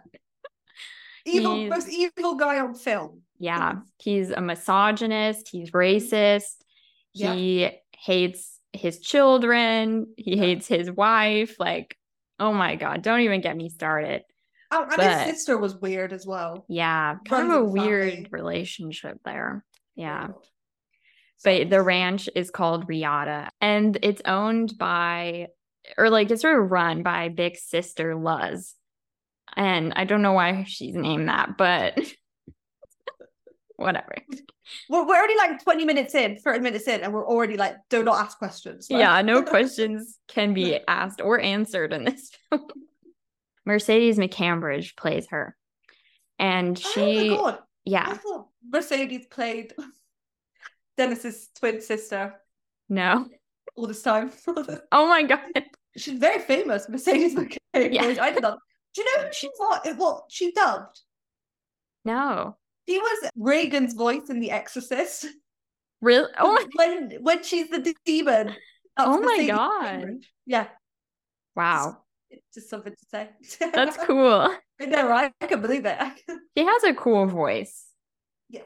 James, his name is Jet Rink, which is just oh my god. amazing. I love but- I love it. I love it. Yeah. He works at the ranch and he and Bick do not get along whatsoever. And this only just escalates because Luz dies. She leaves this portion of land to Jet because they were, I guess they were kind of close. And Yeah, that was a bit shocking actually. Yeah, they yeah, I didn't know that. they don't develop. I even wrote in my notes, I was like, oh, I guess they were friends. I guess so. Right? Like, very odd. And then it turns out that Jet strikes oil. He becomes extremely rich. And Bick is upset because he just hates Jet and like he wants all of the land to be his own. And in the meantime, was Elizabeth Taylor, her name was Leslie. She's like helping out all of the families of the the Mexican workers at their ranch and you know, Bick hates that and one of the kids like grows up to be Sal Mineo and she and Bick have three children. They have two twins played by Dennis Hopper and Fran Bennett. And then they had a, a youngest daughter played by Carroll Baker, who was named after Luz. and she was the second and jet kind of like get involved which is kind of weird and dennis marries a mexican girl and kind of like gets weird like the family stuff's kind of weird Yeah. because of that yeah it's just kind of like a family epic you know kind of texas I is it a propaganda i don't know how this film feels about texas but Oh, I think it loves it. yeah Absolutely loves it. Oh my god, the amount of yeah, Texas propaganda, honestly. yeah it's I'm a a texas Texan propaganda girl. film it's it's an interesting one but yeah i guess that's kind of the overall plot but we could definitely Yeah. get into it more but That was perfectly, perfectly put, honestly. That's incredible. That's thank you how does one a- describe giant you know Right. It is a sprawling epic. Um, too long. way too long three and a half hours And I guess I was thinking about this. Like, obviously, if James had done more films, I would be like, skip this one. He's barely in it. Just watch Mhm. his scenes. But obviously, we will take what we get. I will take those crumbs. His scenes are kind of the best part, I think. But such an odd film. Such an odd film. Like, this film had like three of the greats in it. Like, and it's like just a three hour western. James Dean is excellent in this film. It goes through the years. They don't change actors. They age them up, which I think is very interesting. I think Elizabeth Taylor looks like how she does. Mhm. Like, so I I like this because I can look at James Dean and be, and I also think Rock as well. Rock like kind of look like that as well. But I feel that they made him put on loads of weight. Yeah. like a like a like a bigger belly and stuff. But like uh-huh. um I look at like old old James I'm like, oh, that's probably like that's probably what he would have looked like. And I kind of like Yeah. that. I like kind of a bit of solace in that. But just ex I just think he was so excellent in this. And then I, I mentioned the old bit because I was so taken aback at how well he played an old man. I love Rock, but like his when Bick gets older, he's just kind of like basic. He like, doesn't really do much. Like it's, Mhm. he's not acting like much. But like Jet, you know, we see him with that his last monologue, him in the rain. Oh my god, it's just so good. But like, you really, really do believe that that is an old man. You kind of lose James Dean. Like he is Jet. It's just incredible to me. I just think it's brilliant. We should have just had more. We should have had Mhm. more. Oh, it's so frustrating. He's so good in this film. But I also love. Oh my god, I love. So I have to say, my favorite co-star is Elizabeth Taylor. Mhm. I love his scenes with Leslie, with Elizabeth as Leslie, because he's kind of like he changes his personality when he's with her. He's really like actually quite soft and nice. He's still a bit gruff and a bit like like when she goes in to see like the the diamonds to the village, and then she wants to stop to see this ill woman and her baby. And he's like, he doesn't want her to do that. But he's just such a different person when he's with her. And I think it does help that they were friends offset as well. I just think they had such good chemistry and I just loved how they were together. They were both outsiders. Even though Jet was a Texan, like he's always on the outside looking in, kind of in the shadows, he's always lurking. And I loved it when she goes to his house and they have tea yeah and he made her tea. I'm like, oh, I want him to make me a cup of tea. Oh my God, like it's just so pure. And obviously, that's a very important scene as well because he talks about having wealth and not having wealth. And I'm like, oh my God, the tea scene, like, but on like the servant is also just excellent. And I just think he was so good. He's so good in this. I can't get over him in this. I really, I, I kind of love Jet. I actually love, I love not as much as Cal. I love my cow, but I do love Jet. Yeah love Jet so much. Also, he names his after Little Reata. Um, he names this place Jetexas. yeah Just yeah, no notes. he invented the ship name yes, yes. He it. Oh my god, it's perfect. he Um, loves texas Loves Texas so much. I have just only been saying praise just then because Yeah. all of my my qualms is just with everything that's not to do with James Dean. yeah that's Yeah, I- valid I really don't like Rock Hudson's character, and I Mhm. love Rock Hudson. I hate him in this. It goes on for too long. It's just so long. But yeah, no, sorry. I was just talking about you. you're Your thoughts. Let me know your thoughts. Okay. This is an odd one because it's like they waste the cat. Like this, Yes. but they also don't. At the same time, like I think Elizabeth Taylor is amazing in this film. and she's the one that carries it for me.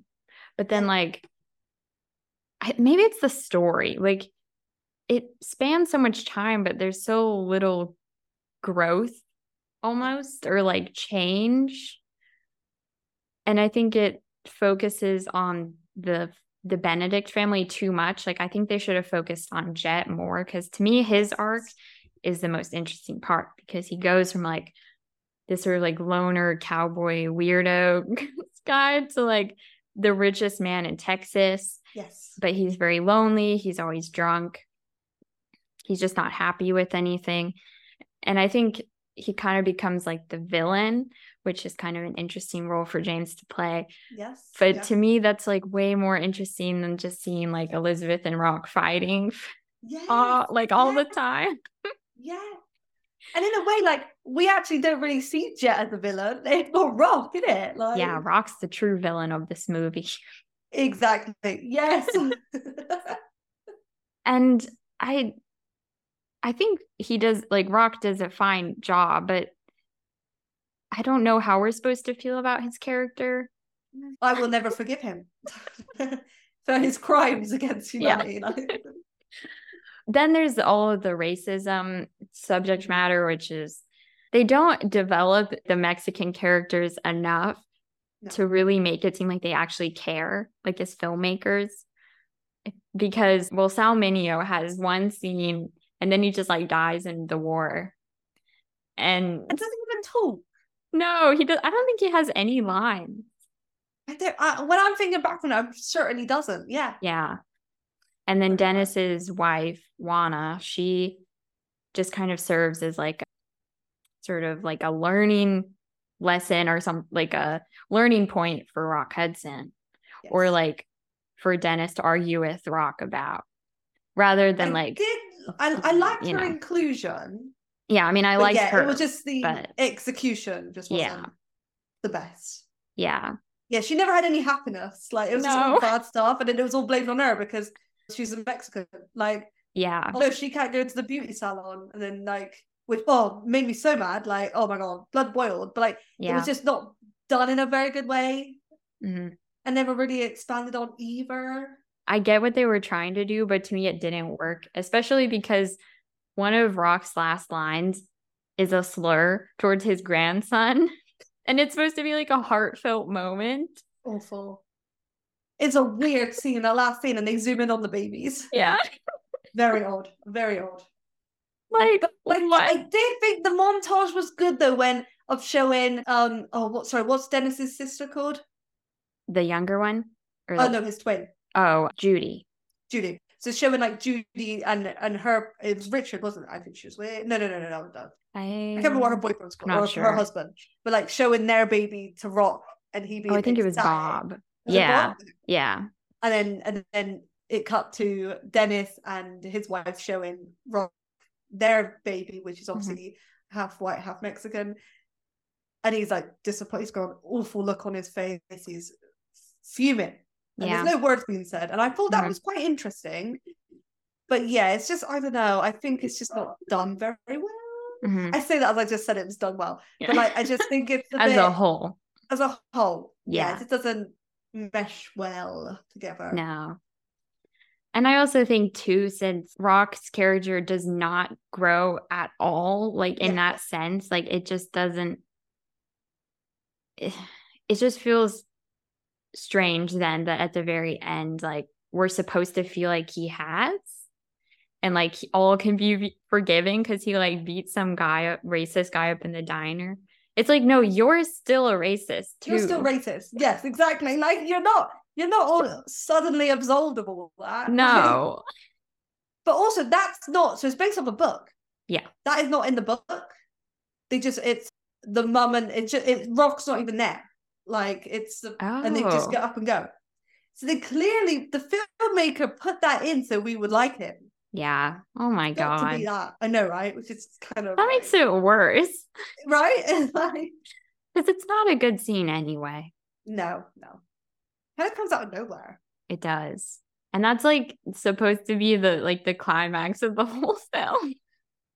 You know what? The film could have ended on Jet's monologue which was Yeah. his final scene, and I think that would have been perfect. I think it should have ended.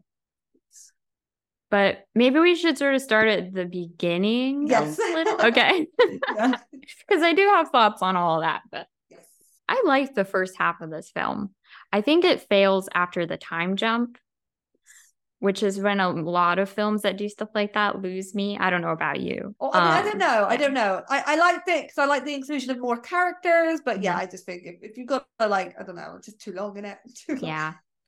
I mean, it's like we get Dennis, but at what cost? at what cost? Yeah. too good. It's too good. He was serving in this film. Sorry, He was. but anyway, we we kind of just get like right into it, which I think is okay, but it just kind of makes the relationship between Leslie and Bick kind of weird because they they meet and then they're like in love in the same day. But I think the one like the one saving grace of this film for me is how strong Leslie is as a character Oh, and just like how much she stands out as a character just even in like 50s films she's super feminist yes. and Oh my god. just never scene- changes like as a character you know Yeah. which i think yeah. is good until the The end scene- but like Oh, she's yeah, kind of a little bit. Yeah, because she Yeah. kind of a bit new at the end. Like Uh-huh. she doesn't really say a lot. but maybe she's just I- like tired So, so- I would be tired. We're tired at the end of that film. Yeah she's just sick of bick uh, I'm thinking of that scene where they're all the men are talking politics, and then she Mhm. wants to join in, and they won't let her. And then Yeah. she's um, like, "Oh, just man, or it down. Oh, I'll just get on my spinning wheel." And then she also says, "My pretty empty head," and I'm like, "She is a fighter. She is that. Like, it's brilliant that she's standing up to these men." Oh, it made me Mhm. so mad that whole scene. Chill Wills was not involved, by the way. He was not in that scene. so are wills is absolved of all crimes is, is that the female community forgives him. but like, yeah, you're so true. She was such a feminist character Mhm. as well. And then this could have been just a, a wife's role. Mhm. She could have just been put down as a wife, the mother. But no, she had actual morals and boundaries. Loved her. Loved her so much. she was really young if i think about it too but i don't know she really brings Yeah. like a lot of maturity okay so here's the crazy thing elizabeth taylor was actually younger than james dean she was 23 in this film That's mad. Oh, I think actually her daughter later on is a year older than her in real life. yeah it was just so funny. 23, and she just showed see they, these they just have so much star potential, these two. And I mm-hmm. think it just shows that at those young ages they were that good is incredible. I really Yeah. love Liz in this. I really Yeah. do.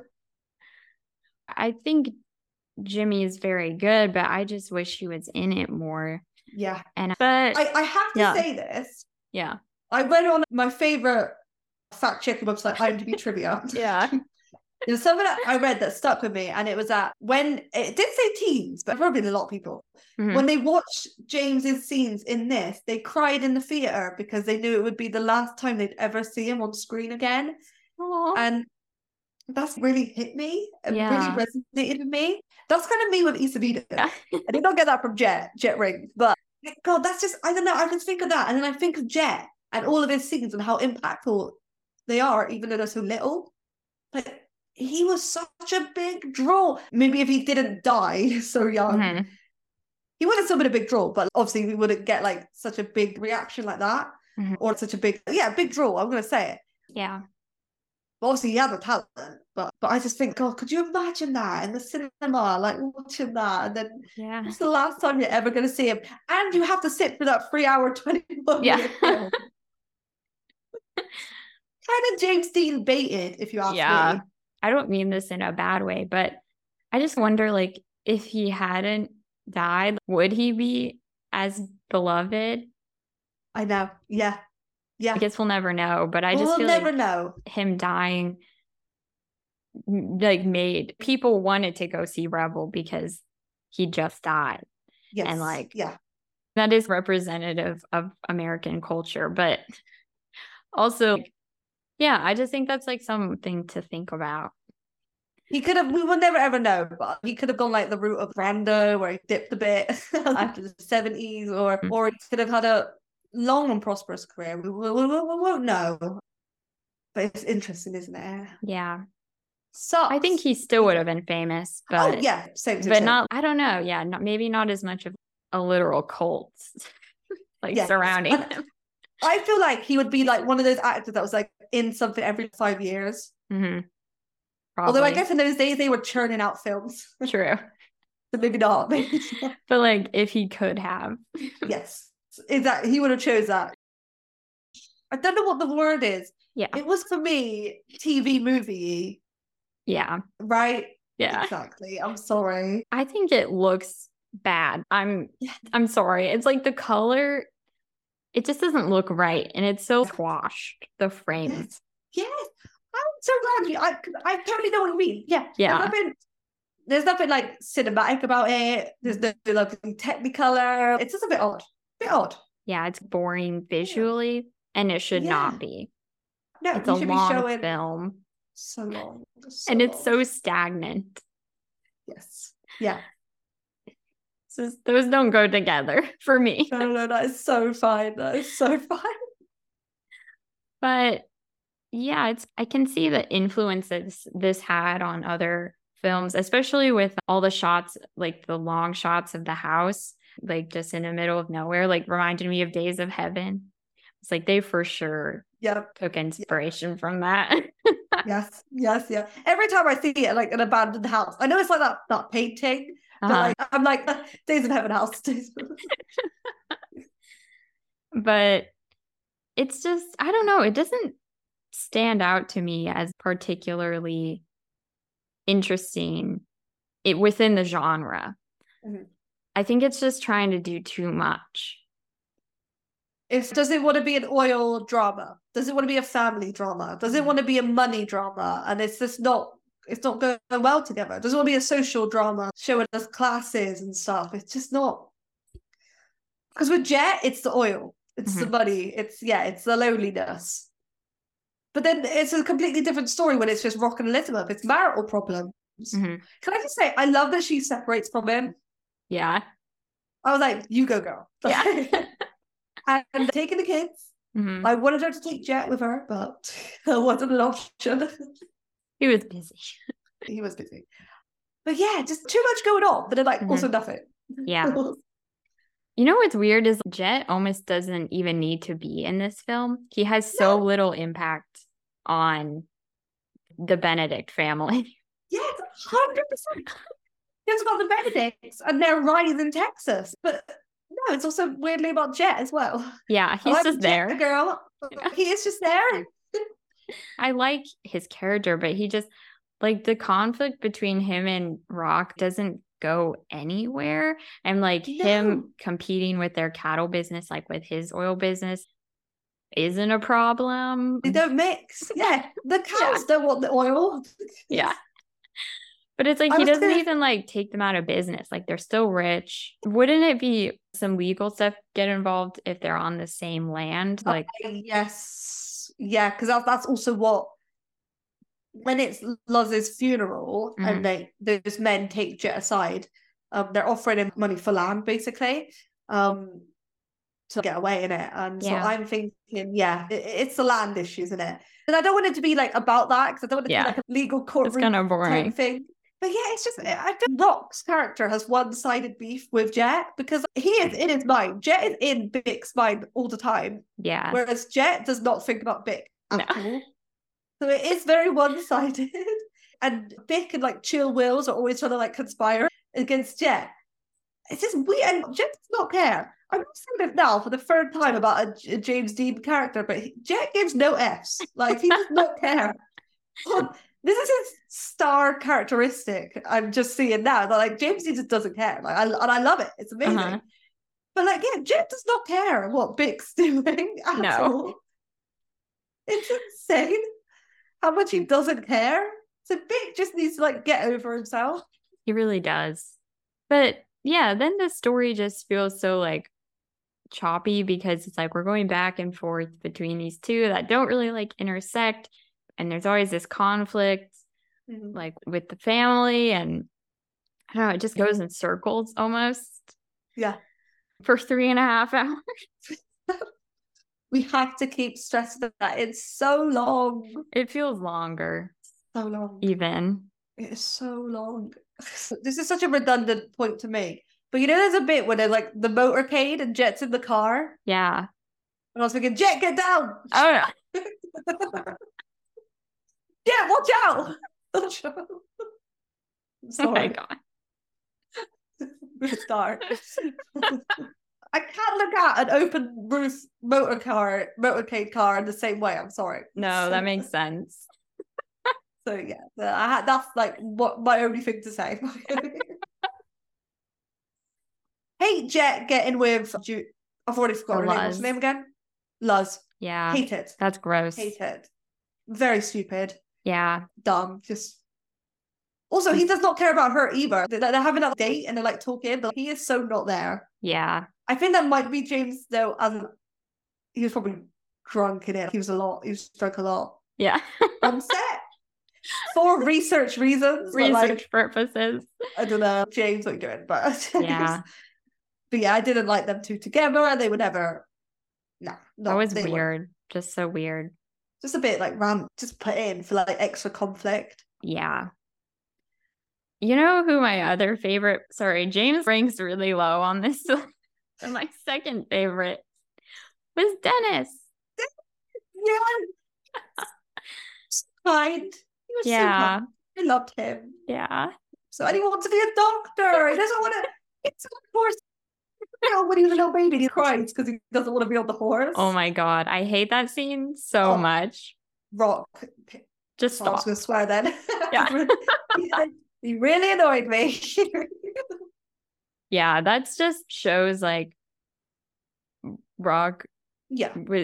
I get what they're like the scene's good in that sense where he's trying to force his son to carry on the the family name and so he doesn't like that what Jordy Jordan Jr. was just not liking riding, but it's an insane scene. He just grabs this four year old kid and just gallops off on a horse. Oh my god. And Jordy's crying his eyes. Yeah. It is, it, it is different old v new though, because then Chill Wills love him. He Mhm. explains to Leslie, he's like, he, he's just doing what his father did to him. So Yeah. it's very interesting in that sense. But I don't know, that kid was crying so That much. oh my. God. Yeah. What'd they do to him? Yeah, I think he can act like that. Yeah. But, But yeah, when he grows up to be Dennis, Yeah. ah, I love him. Yeah. It's such a non Dennis character. Yes, yeah, Yeah. Listen, I've never seen Dennis so nice. Yeah. Like no bad motives in any sense. No, I, I will say another thing about Dennis is he just disappears at the end of the film. That is true, actually. Yeah, because then why are we with his wife, but he's not there? Yeah. I guess we could talk about that last, Uh, or it's not yeah, quite the last scene, but the uh, last scene would have been the fight, right? yeah. And then he just Oh, like, and a leaves little bit after. on an airplane in the middle of a hurricane. Also, Chill Wills is on the airplane and he like waves out the window. Oh, yeah. Dennis had to do something else that day. Yeah, he was busy. But Um, yeah, the the opening of. Jet's like hotel. I know. I did not realize that it was Jet's hotel. Yeah, I didn't know that it was his like beauty his beauty salon because he's got all like the initials. Jet just opened up a, a hotel. Can we just sit Yeah. on that for a bit? He just just opened up a hotel. hotel. Why didn't we focus more on Jet? Yeah, so much better of a story. Right? Yeah, so now all of a sudden he's just this like multimillionaire, billionaire or something, and he's opening this hotel, and everyone is invited for like, why would he invite them? I don't know, but Why would he invite his arch enemies? Yeah. I'm telling you. Bick hates him more than he hates Bick.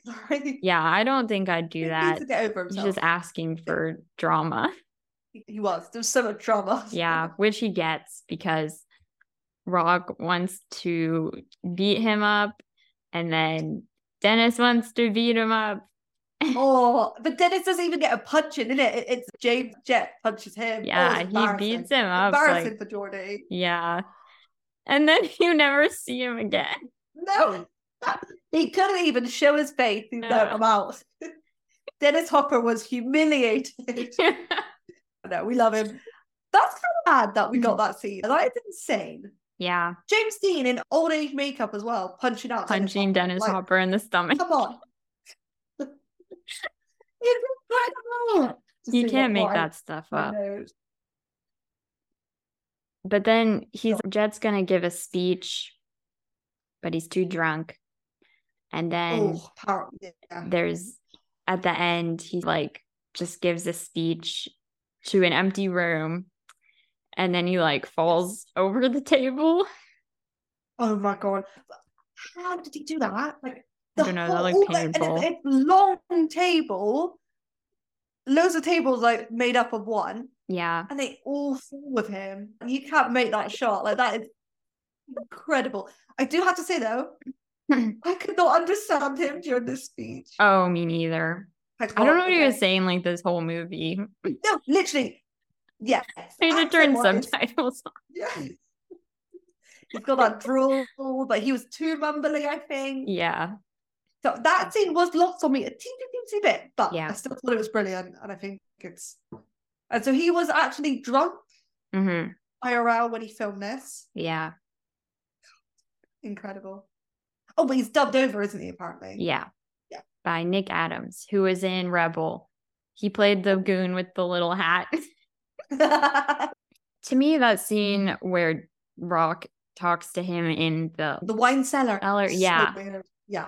Yeah, because I was just confused because I think I wrote like, how are these two any different from each other? And Rock's trying to prove that he's better than him or something, but they're both just so pathetic and racist and just awful people. And I think maybe Jet that is only more of an impact for with Jet because he's more powerful and he has more Yes. money, but it's they're both awful people.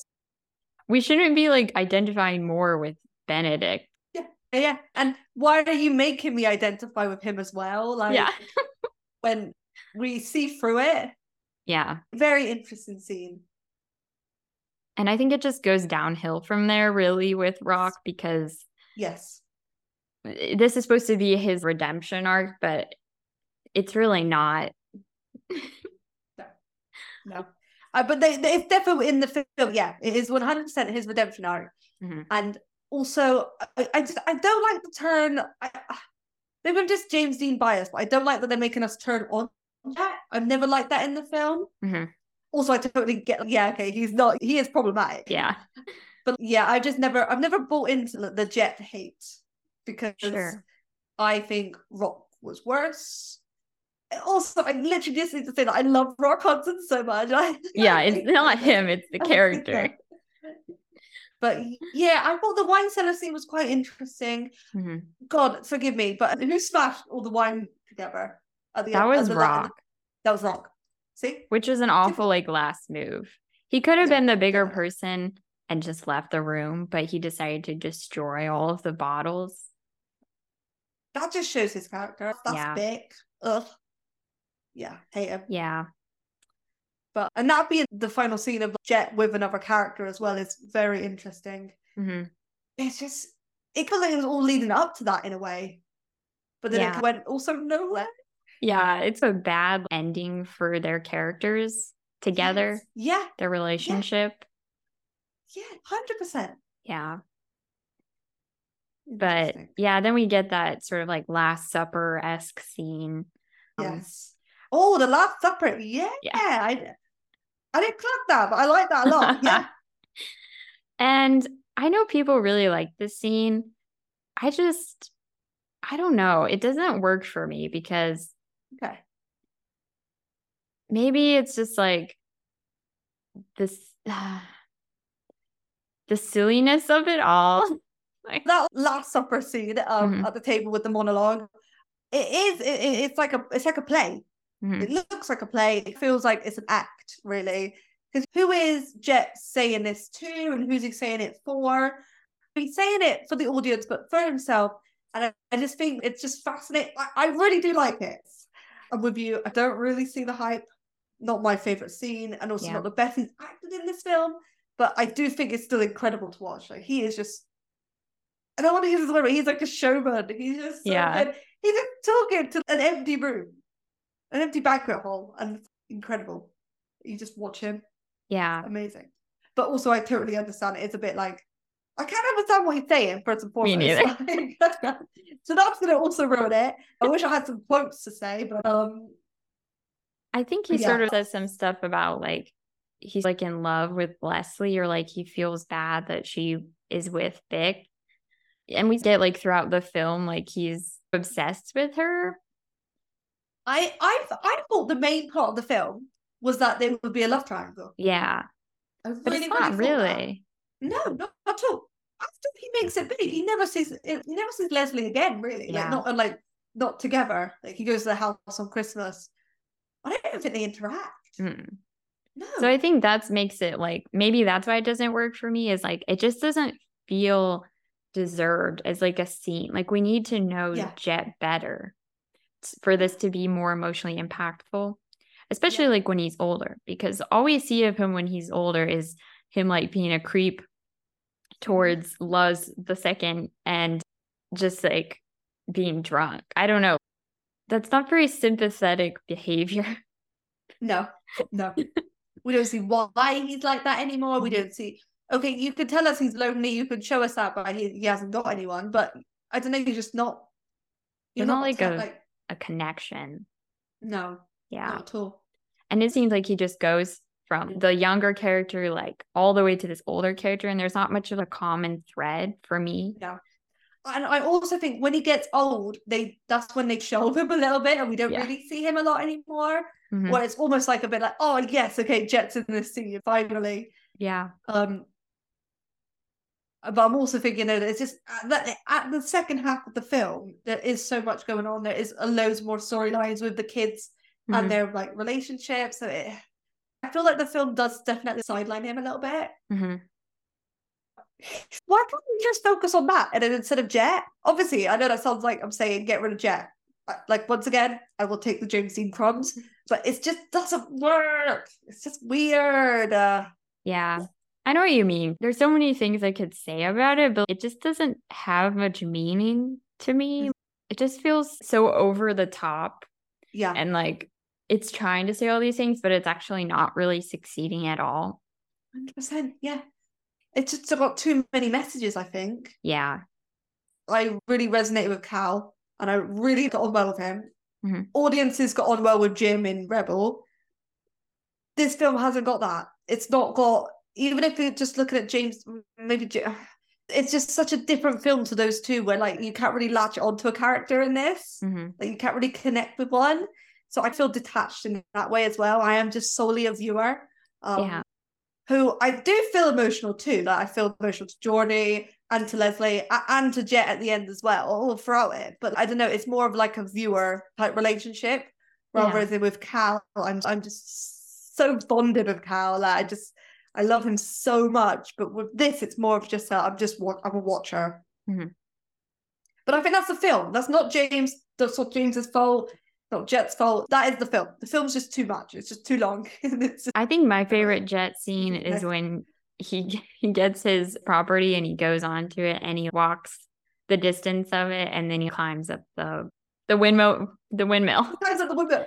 Yeah. Something I noticed in his films, he is always climbing something. Yeah. In East of Eden, he climbs up where like, the ice drops down. Uh-huh. um, Rebel, he climbs up like Natalie's window. And then this, he climbs up to the window. Yeah, He's always climbing. he's always climbing.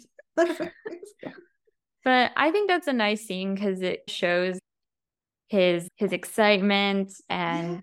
I don't know his dedication. Yep. I think that scene tells us most about Jet than any other scene in the film. It's almost the most energetic, energetic we've seen of him as well. Yeah, because always he's like- bouncing around and That's like the that's like the, the idiot Yeah. only his friends see. he loves his little his little retail place. yeah. So yeah, maybe just seeing more of the middle portion, I think is what we're missing. We see because yeah, I think it, it's the oil spill. Then Mhm. he goes to the house. Always when he does when he calls Leslie pretty and then Rock punches him, yeah. in oil. And then I'm pretty sure then it's the time jump Yeah. with Jet anyway. Yeah. It's weird, isn't it? That's too, Yeah. too much of a gap. Because yeah, if you think about it, that's God, how old is Jordy meant to be when it goes to Dennis? I'm guessing it must be like 20 years. Yeah, probably like 20 because he's about to go to college. Exactly. Yeah. That's a long time to not. And then it, I'm saying they don't show us it, but then I guess they don't. They're time jumping anyway, so maybe that's what's Yeah. redundant. Um, but yeah, just very odd that they just kind of miss miss that bit in the middle. We didn't really. I know he Jet got his fortune from the oil. Mhm. Now he's a businessman all of a sudden. He's in the big city. He's wearing suits. He's it's just a bit odd. It's just Yeah. And like, how did he get? Because the jet we knew wasn't a good, like, he wasn't good at communicating Yeah, or yeah. presenting himself. And how did he suddenly like build this empire? Yeah. Yeah. Such a good point. it's so true. Uh, just we know and love doesn't do that. No. Do that. So I think I just viewed him as two different entities. Yeah. And I feel like James is good in both, but I don't know. Would you recommend it? No, Yeah, love that. it's too long. If it was shorter, Yes. yeah. We need like a, a jet supercut. yeah, Jet and Dennis. yeah. and happy And Liz. Elizabeth moments. Yeah. Yeah. Did you want to talk about the Oscar noms for it? Oh. I'm very surprised he was nominated for leading actor for this because Was I it a lead? Yeah. I was wondering why White Rock was there. I had it in my head it was supported. I was thinking, Yeah. Oh, yeah. That's mad. yeah because he is a supporting actor if there ever was one. So God, that's insane. Oh, I bet Rock was fuming. probably trying to drum up old, old beef. Yeah. seventy year old beef. I didn't see the other three. Yeah, I've just seen Giant. No, that's fair. We don't have to go in detail, Okay. but it's quite a stacked list. Yeah, Like Kirk Douglas, Sir Laurence Olivier, and Yul Brynner won it, winning it. That's a good. That, that's a. also, I know we don't like Kirk Douglas, but Yeah. that's like a that's like a that's a good crop of actors of the fifties. Yeah. And then Rock and James, of course. But, um, yeah. I I think Rock should have won just because he made me despise him. exactly. I've never hated a Rock character as much as this. I didn't think that was possible. Yeah, But yeah, nothing. Nothing. To, it looks like then they were a lot. Of, I don't know about Lost My Life, but they Mhm. look period dramas, right? yeah. I think Lust for Life was also. I think that may have been like about Van Gogh. I'm not sure. Ooh. That's obviously I don't know because I don't watch her. doc- As you should. As you should. Oh yeah, it is. It's about Vincent Is Van Gogh. Yeah. Oh my god! So yeah, they're all like What? older set films, you know. Yeah. Very interesting.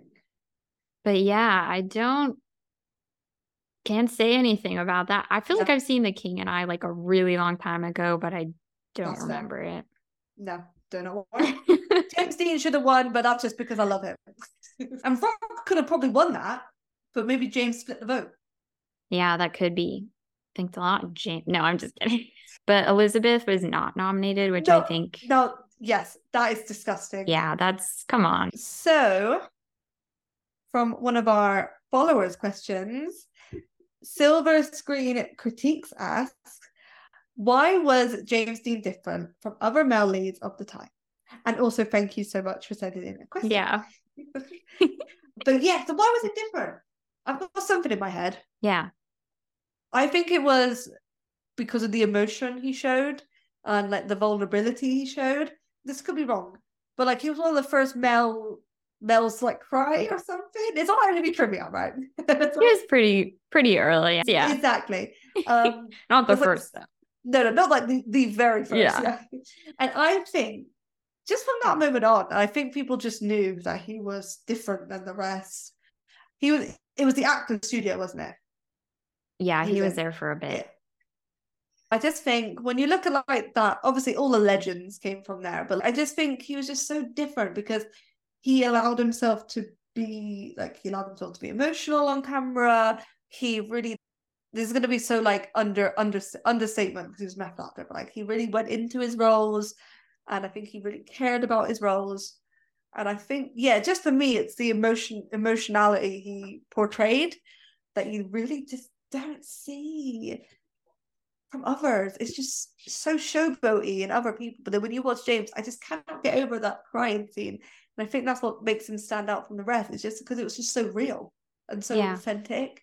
And like he wasn't afraid to show that side of himself. It's incredible. Love it. Yeah. I think he also deserves to be above the rest as well. I really do. Yeah. do. So, Audrey, what do you think? Why do you think he stands out from others? I think he was like, since he was so young, like that made a difference because, Yeah. And we mentioned this with Natalie, like she was definitely a different vibe, but like we're actors who weren't like children, but then they also weren't quite adults. There wasn't really a spot for that yet. And he Yeah. started that trend a little bit along with like Natalie and people like that. But I think it was just like just how much he put into the performances too that was a big deal not even just on the crying side of things which i think also was n- new but just so much personality because not everybody was doing that i guess i could Yeah. say i know a lot of people compared him to they said he was just like aping marlon brando and having seen a lot of younger brando films i can see it I- No, I'm I'm, not a- not. this I'm not a interesting. Yeah. Brando fan. I'm not No. saying that, but I just think James was just tr- that kind of person where he liked to mimic people. Yeah. And he really loved, he idolized Brando to an unhealthy extent. And I think he was just trying to take what he liked about Brando and spin it into his own thing. And I don't know if he was like quite there yet as for himself, like that makes sense. He was still trying to work out all the kinks. I don't know think if I you have- have anything to add, but I've not really seen a lot of Brando films, but I, I think it's like a it's a it's like a classic comparison. They were I like the idea that like that I love that James oh, obviously maybe not, but I like that James Dean idolized him. I think that's quite sweet. He looked up to someone. But I also do think like as James' life went on, in, as his career went on, would he have latched on to maybe another other actors? Or also um became his own actor as well yeah. because obviously this is very early on. I'm the age that James was when he died. I would, if I was in his position, I would probably latch on to an older actor, and I think that's obviously that must be where like the comparisons come in. Mhm. Um, but they were just, it was the same time, actor studio methods. It was just. I'm looking at it more like as someone who's not seen any of his films, but you know, I think it's just a bit of a like an easy comparison to make. Yeah. But I'm so fascinated by it, and I have more reverence for it now that you agree with that. Like you, you, you get the comparison. So, like Yeah. to me, shows that it's actually a good comparison. Yeah. Like I understand it from that sense and sort of learning more about Jimmy. I don't know if it all like translates super well, maybe now, like for people that didn't grow up like not having seen that kind of acting. Cause I think like more people have taken from that now and like expanded on it.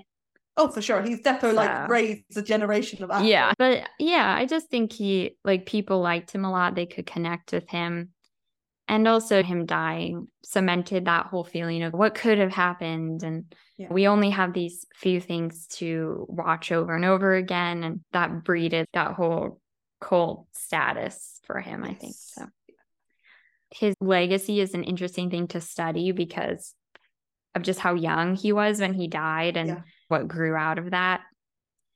Yeah. He was in three films. Yeah. It's insane. and he's probably one of the most widely recognized people of all time. yeah, yeah, with one of those recognizable names. It's it's insane. Yeah. He's in three films. Maybe we could talk about next would be like what we'd want to have seen him in. Yes. Yeah. Yeah.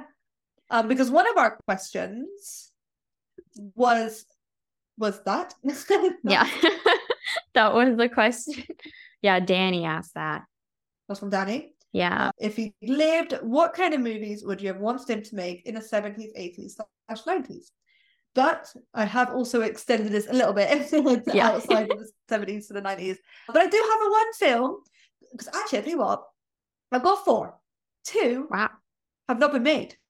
Oh, okay. I know, I know, right?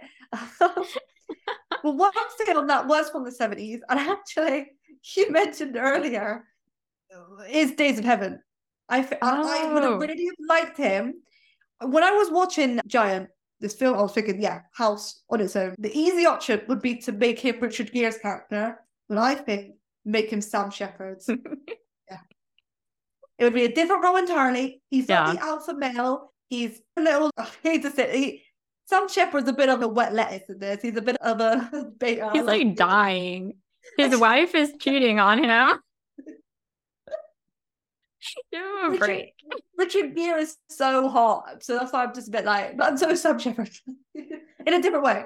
But I just think James Dean would have been quite good in that role because it's quite quiet, it's quite subdued, and I just think it would have been a little bit different from him.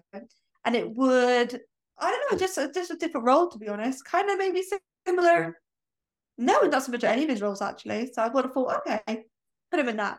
Yeah. We could, we know we can act well in a house on its own. True. from everyone else. He's crying in Um, his bed. So Sorry.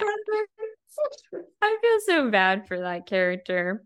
Oh, I know, right? Yeah, no, he, he didn't deserve anything to happen to him. Like anything. And then he died. yeah, fuming. That's one. That's a good one though. Oh, thank you, thank you. Yeah. But yes, it's your boy Sam Shepard we're replacing. So don't worry, we love you, Sam Shepard. I think he would have been better than in the Richard Gere role. Okay.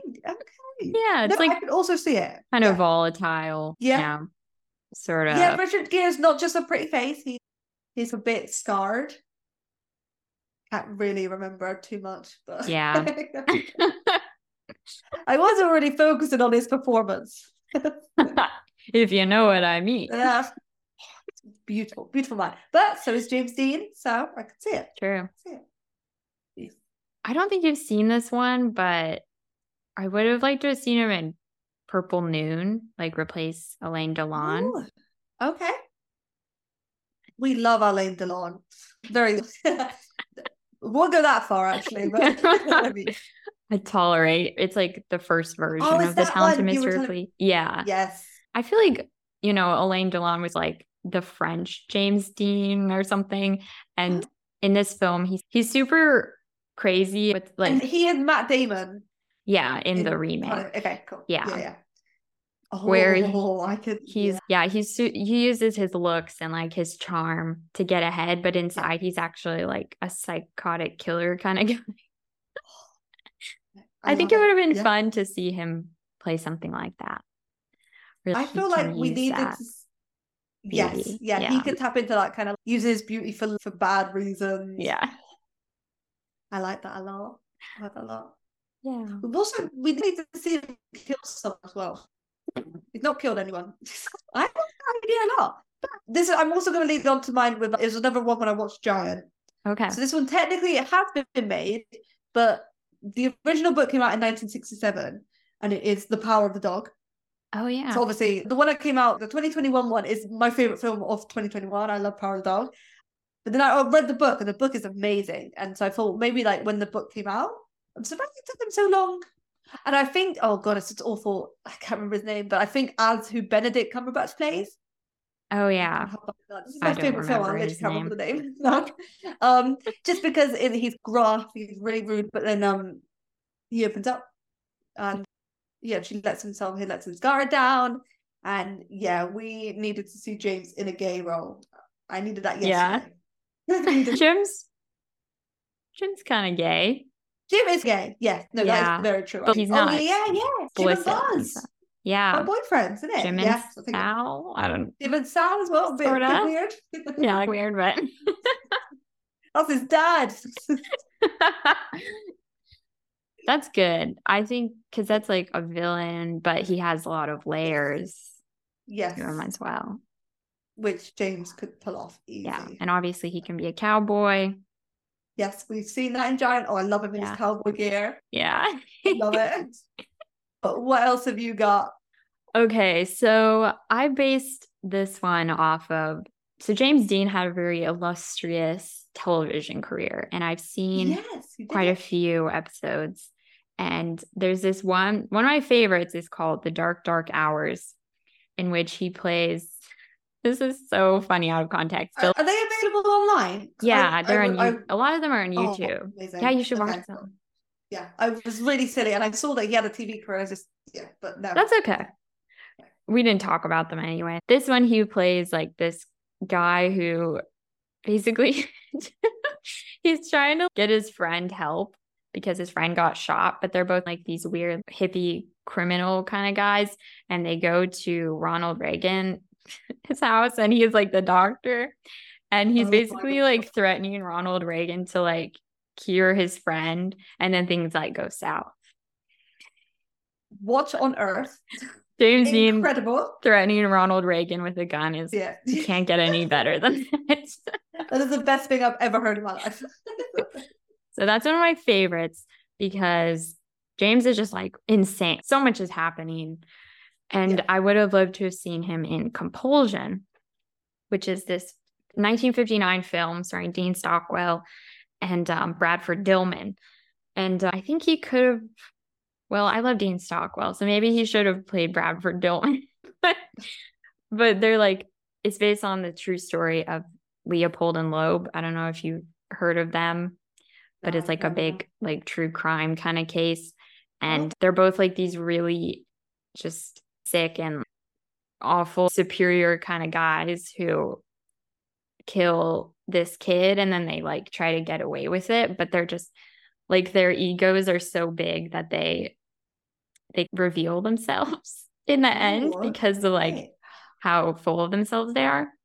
right. And it's very gay. nice. And yeah, so I think I would have loved to have seen James Dean play like a psychopath. Ah. And um I think that would have been fun. Yeah, your picks of dark. I like it. Yeah.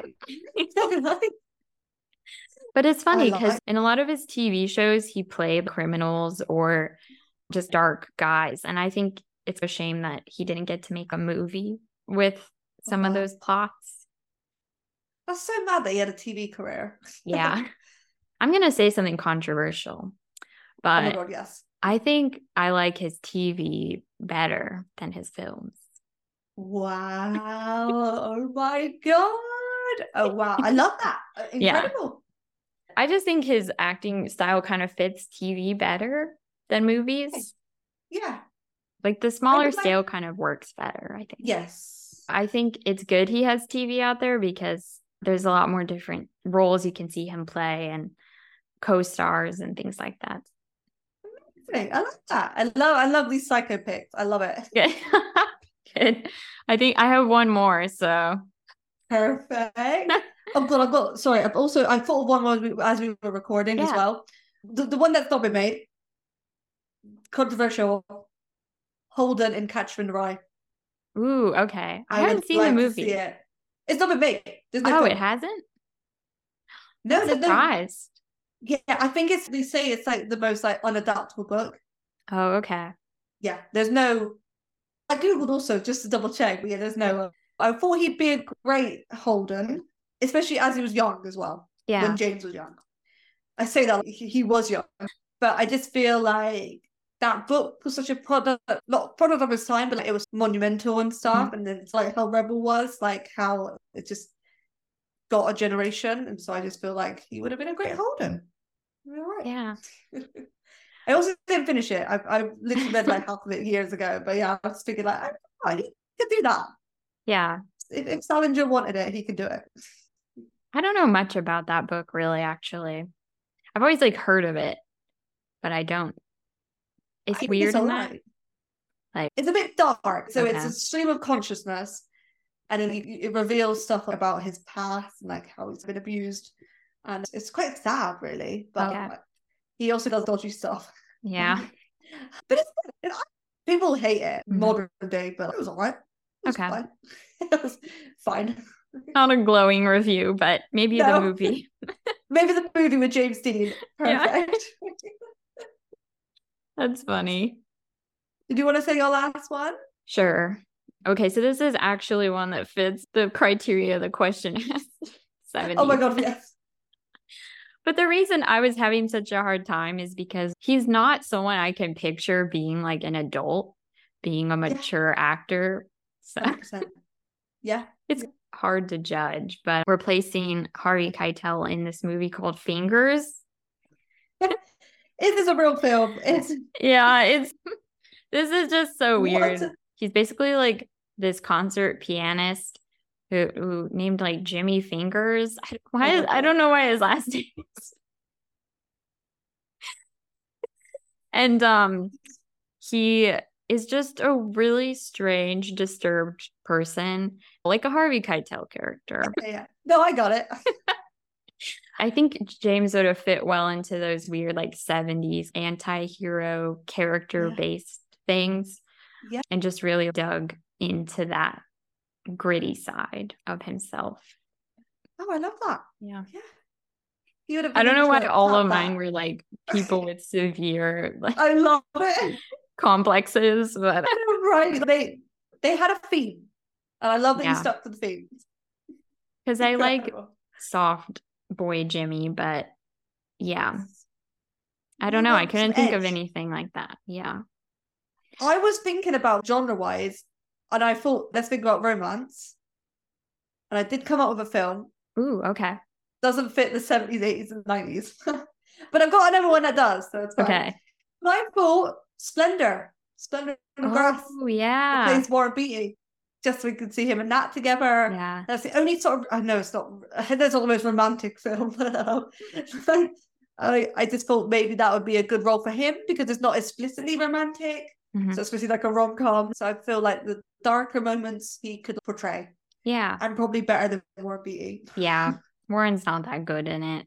He's really not. He's not. Like Natalie is carrying that film. Yeah. Um, but that was my like romance pick. Yeah. That's a really good one because I remember when I watched that, I was like, James Dean should play this. Incredible. Maybe I Yeah. had that in my head. Like, love that we thought that. yeah. Um, and then what I thought, this is not romance, but what I thought when we were recording was actually was um, this is in the seventies. Is Apocalypse Now? Now Oh, this might okay. sound insane, but I'm thinking more so with the timeline. I think because I was thinking, could he replace Martin Sheen? I don't want him to. I don't want him to replace Marlon Brando. So I was thinking, and I don't even know, I don't remember. This is probably a really famous guy, and I don't remember who plays him. But I want James Dean to play the army officer that tells Martin Sheen to go and find Colonel to find like Marlon Brando. oh, yeah. The very beginning. Yeah, Okay. I just thought of it because when we talk about Marlon Brando, and I thought that would be a nice little wink nod to be like, "Hey, you gotta go find Marlon Brando. We were best buddies Yeah. in the fifties. Just something silly like that. yeah. Those are good.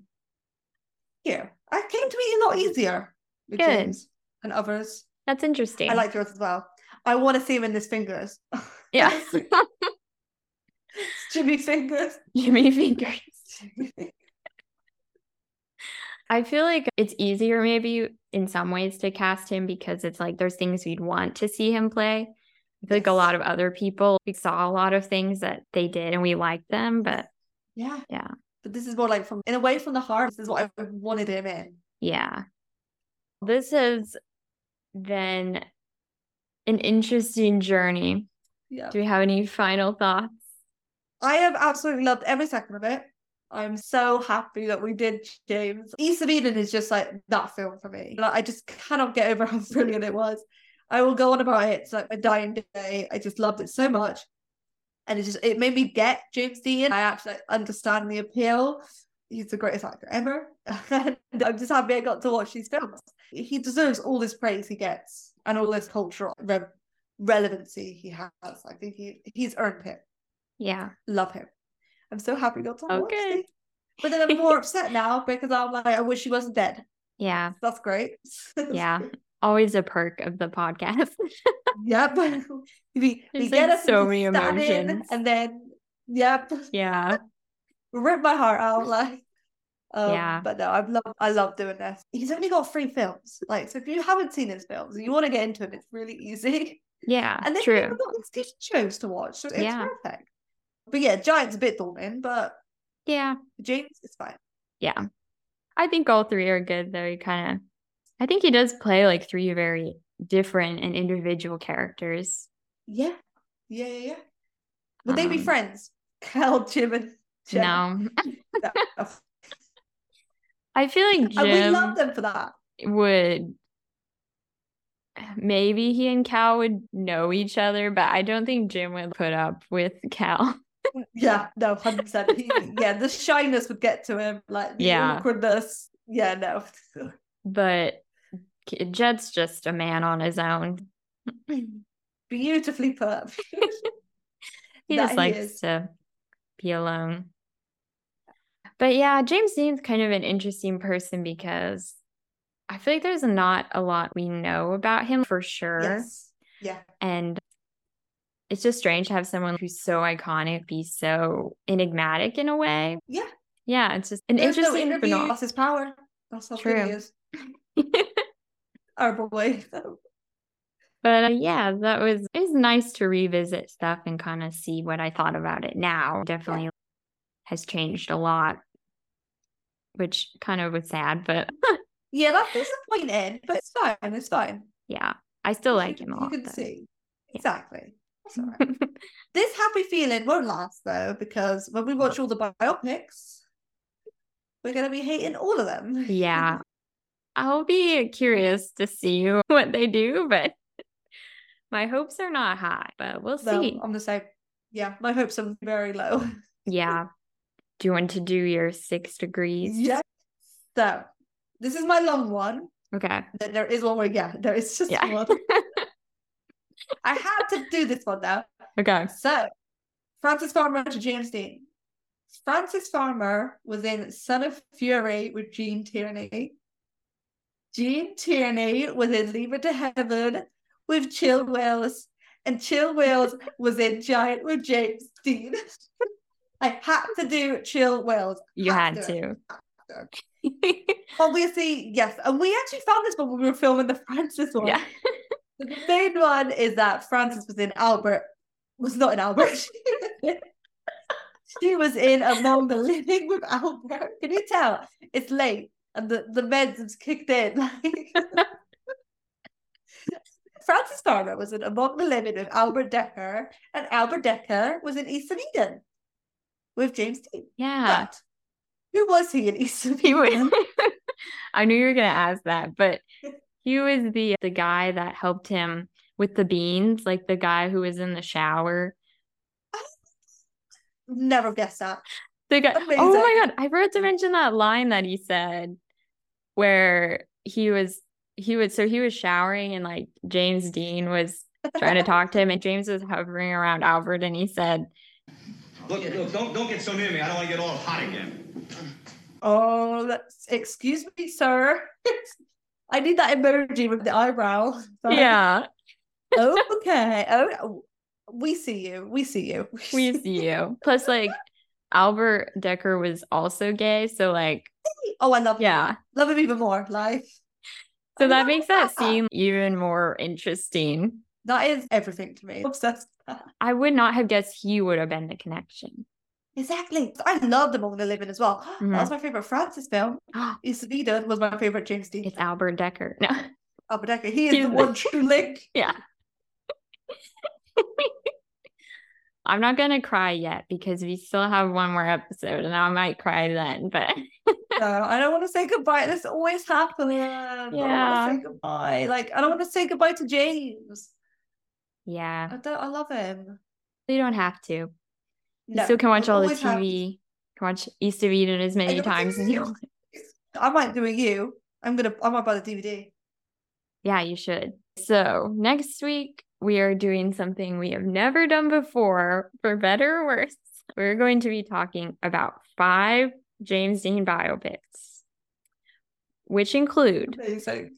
the 1976, just titled James Dean, James Dean, Race with Destiny from 1997, the 2001 James Dean, starring James Franco, Oh, that's gonna be tough. That should be interesting. and then Joshua Tree, 1951, a portrait of James Dean. And finally, the 2015 film Life. Amazing. Five completely Five different films. films, all about one person. So this should be fun. Bring it on. Honestly, cannot wait. but thank you all for listening. We hope you enjoyed the episode. We will see you next week. This episode was co hosted and edited by me, Audrey Cornell, and co hosted by Louise Coleman. The music was written by Nia D'Amelio. Gone But Not Forgotten is a part of the Trident Network. To learn more about our videos, live shows, and podcasts, please visit thetridentnetwork.com.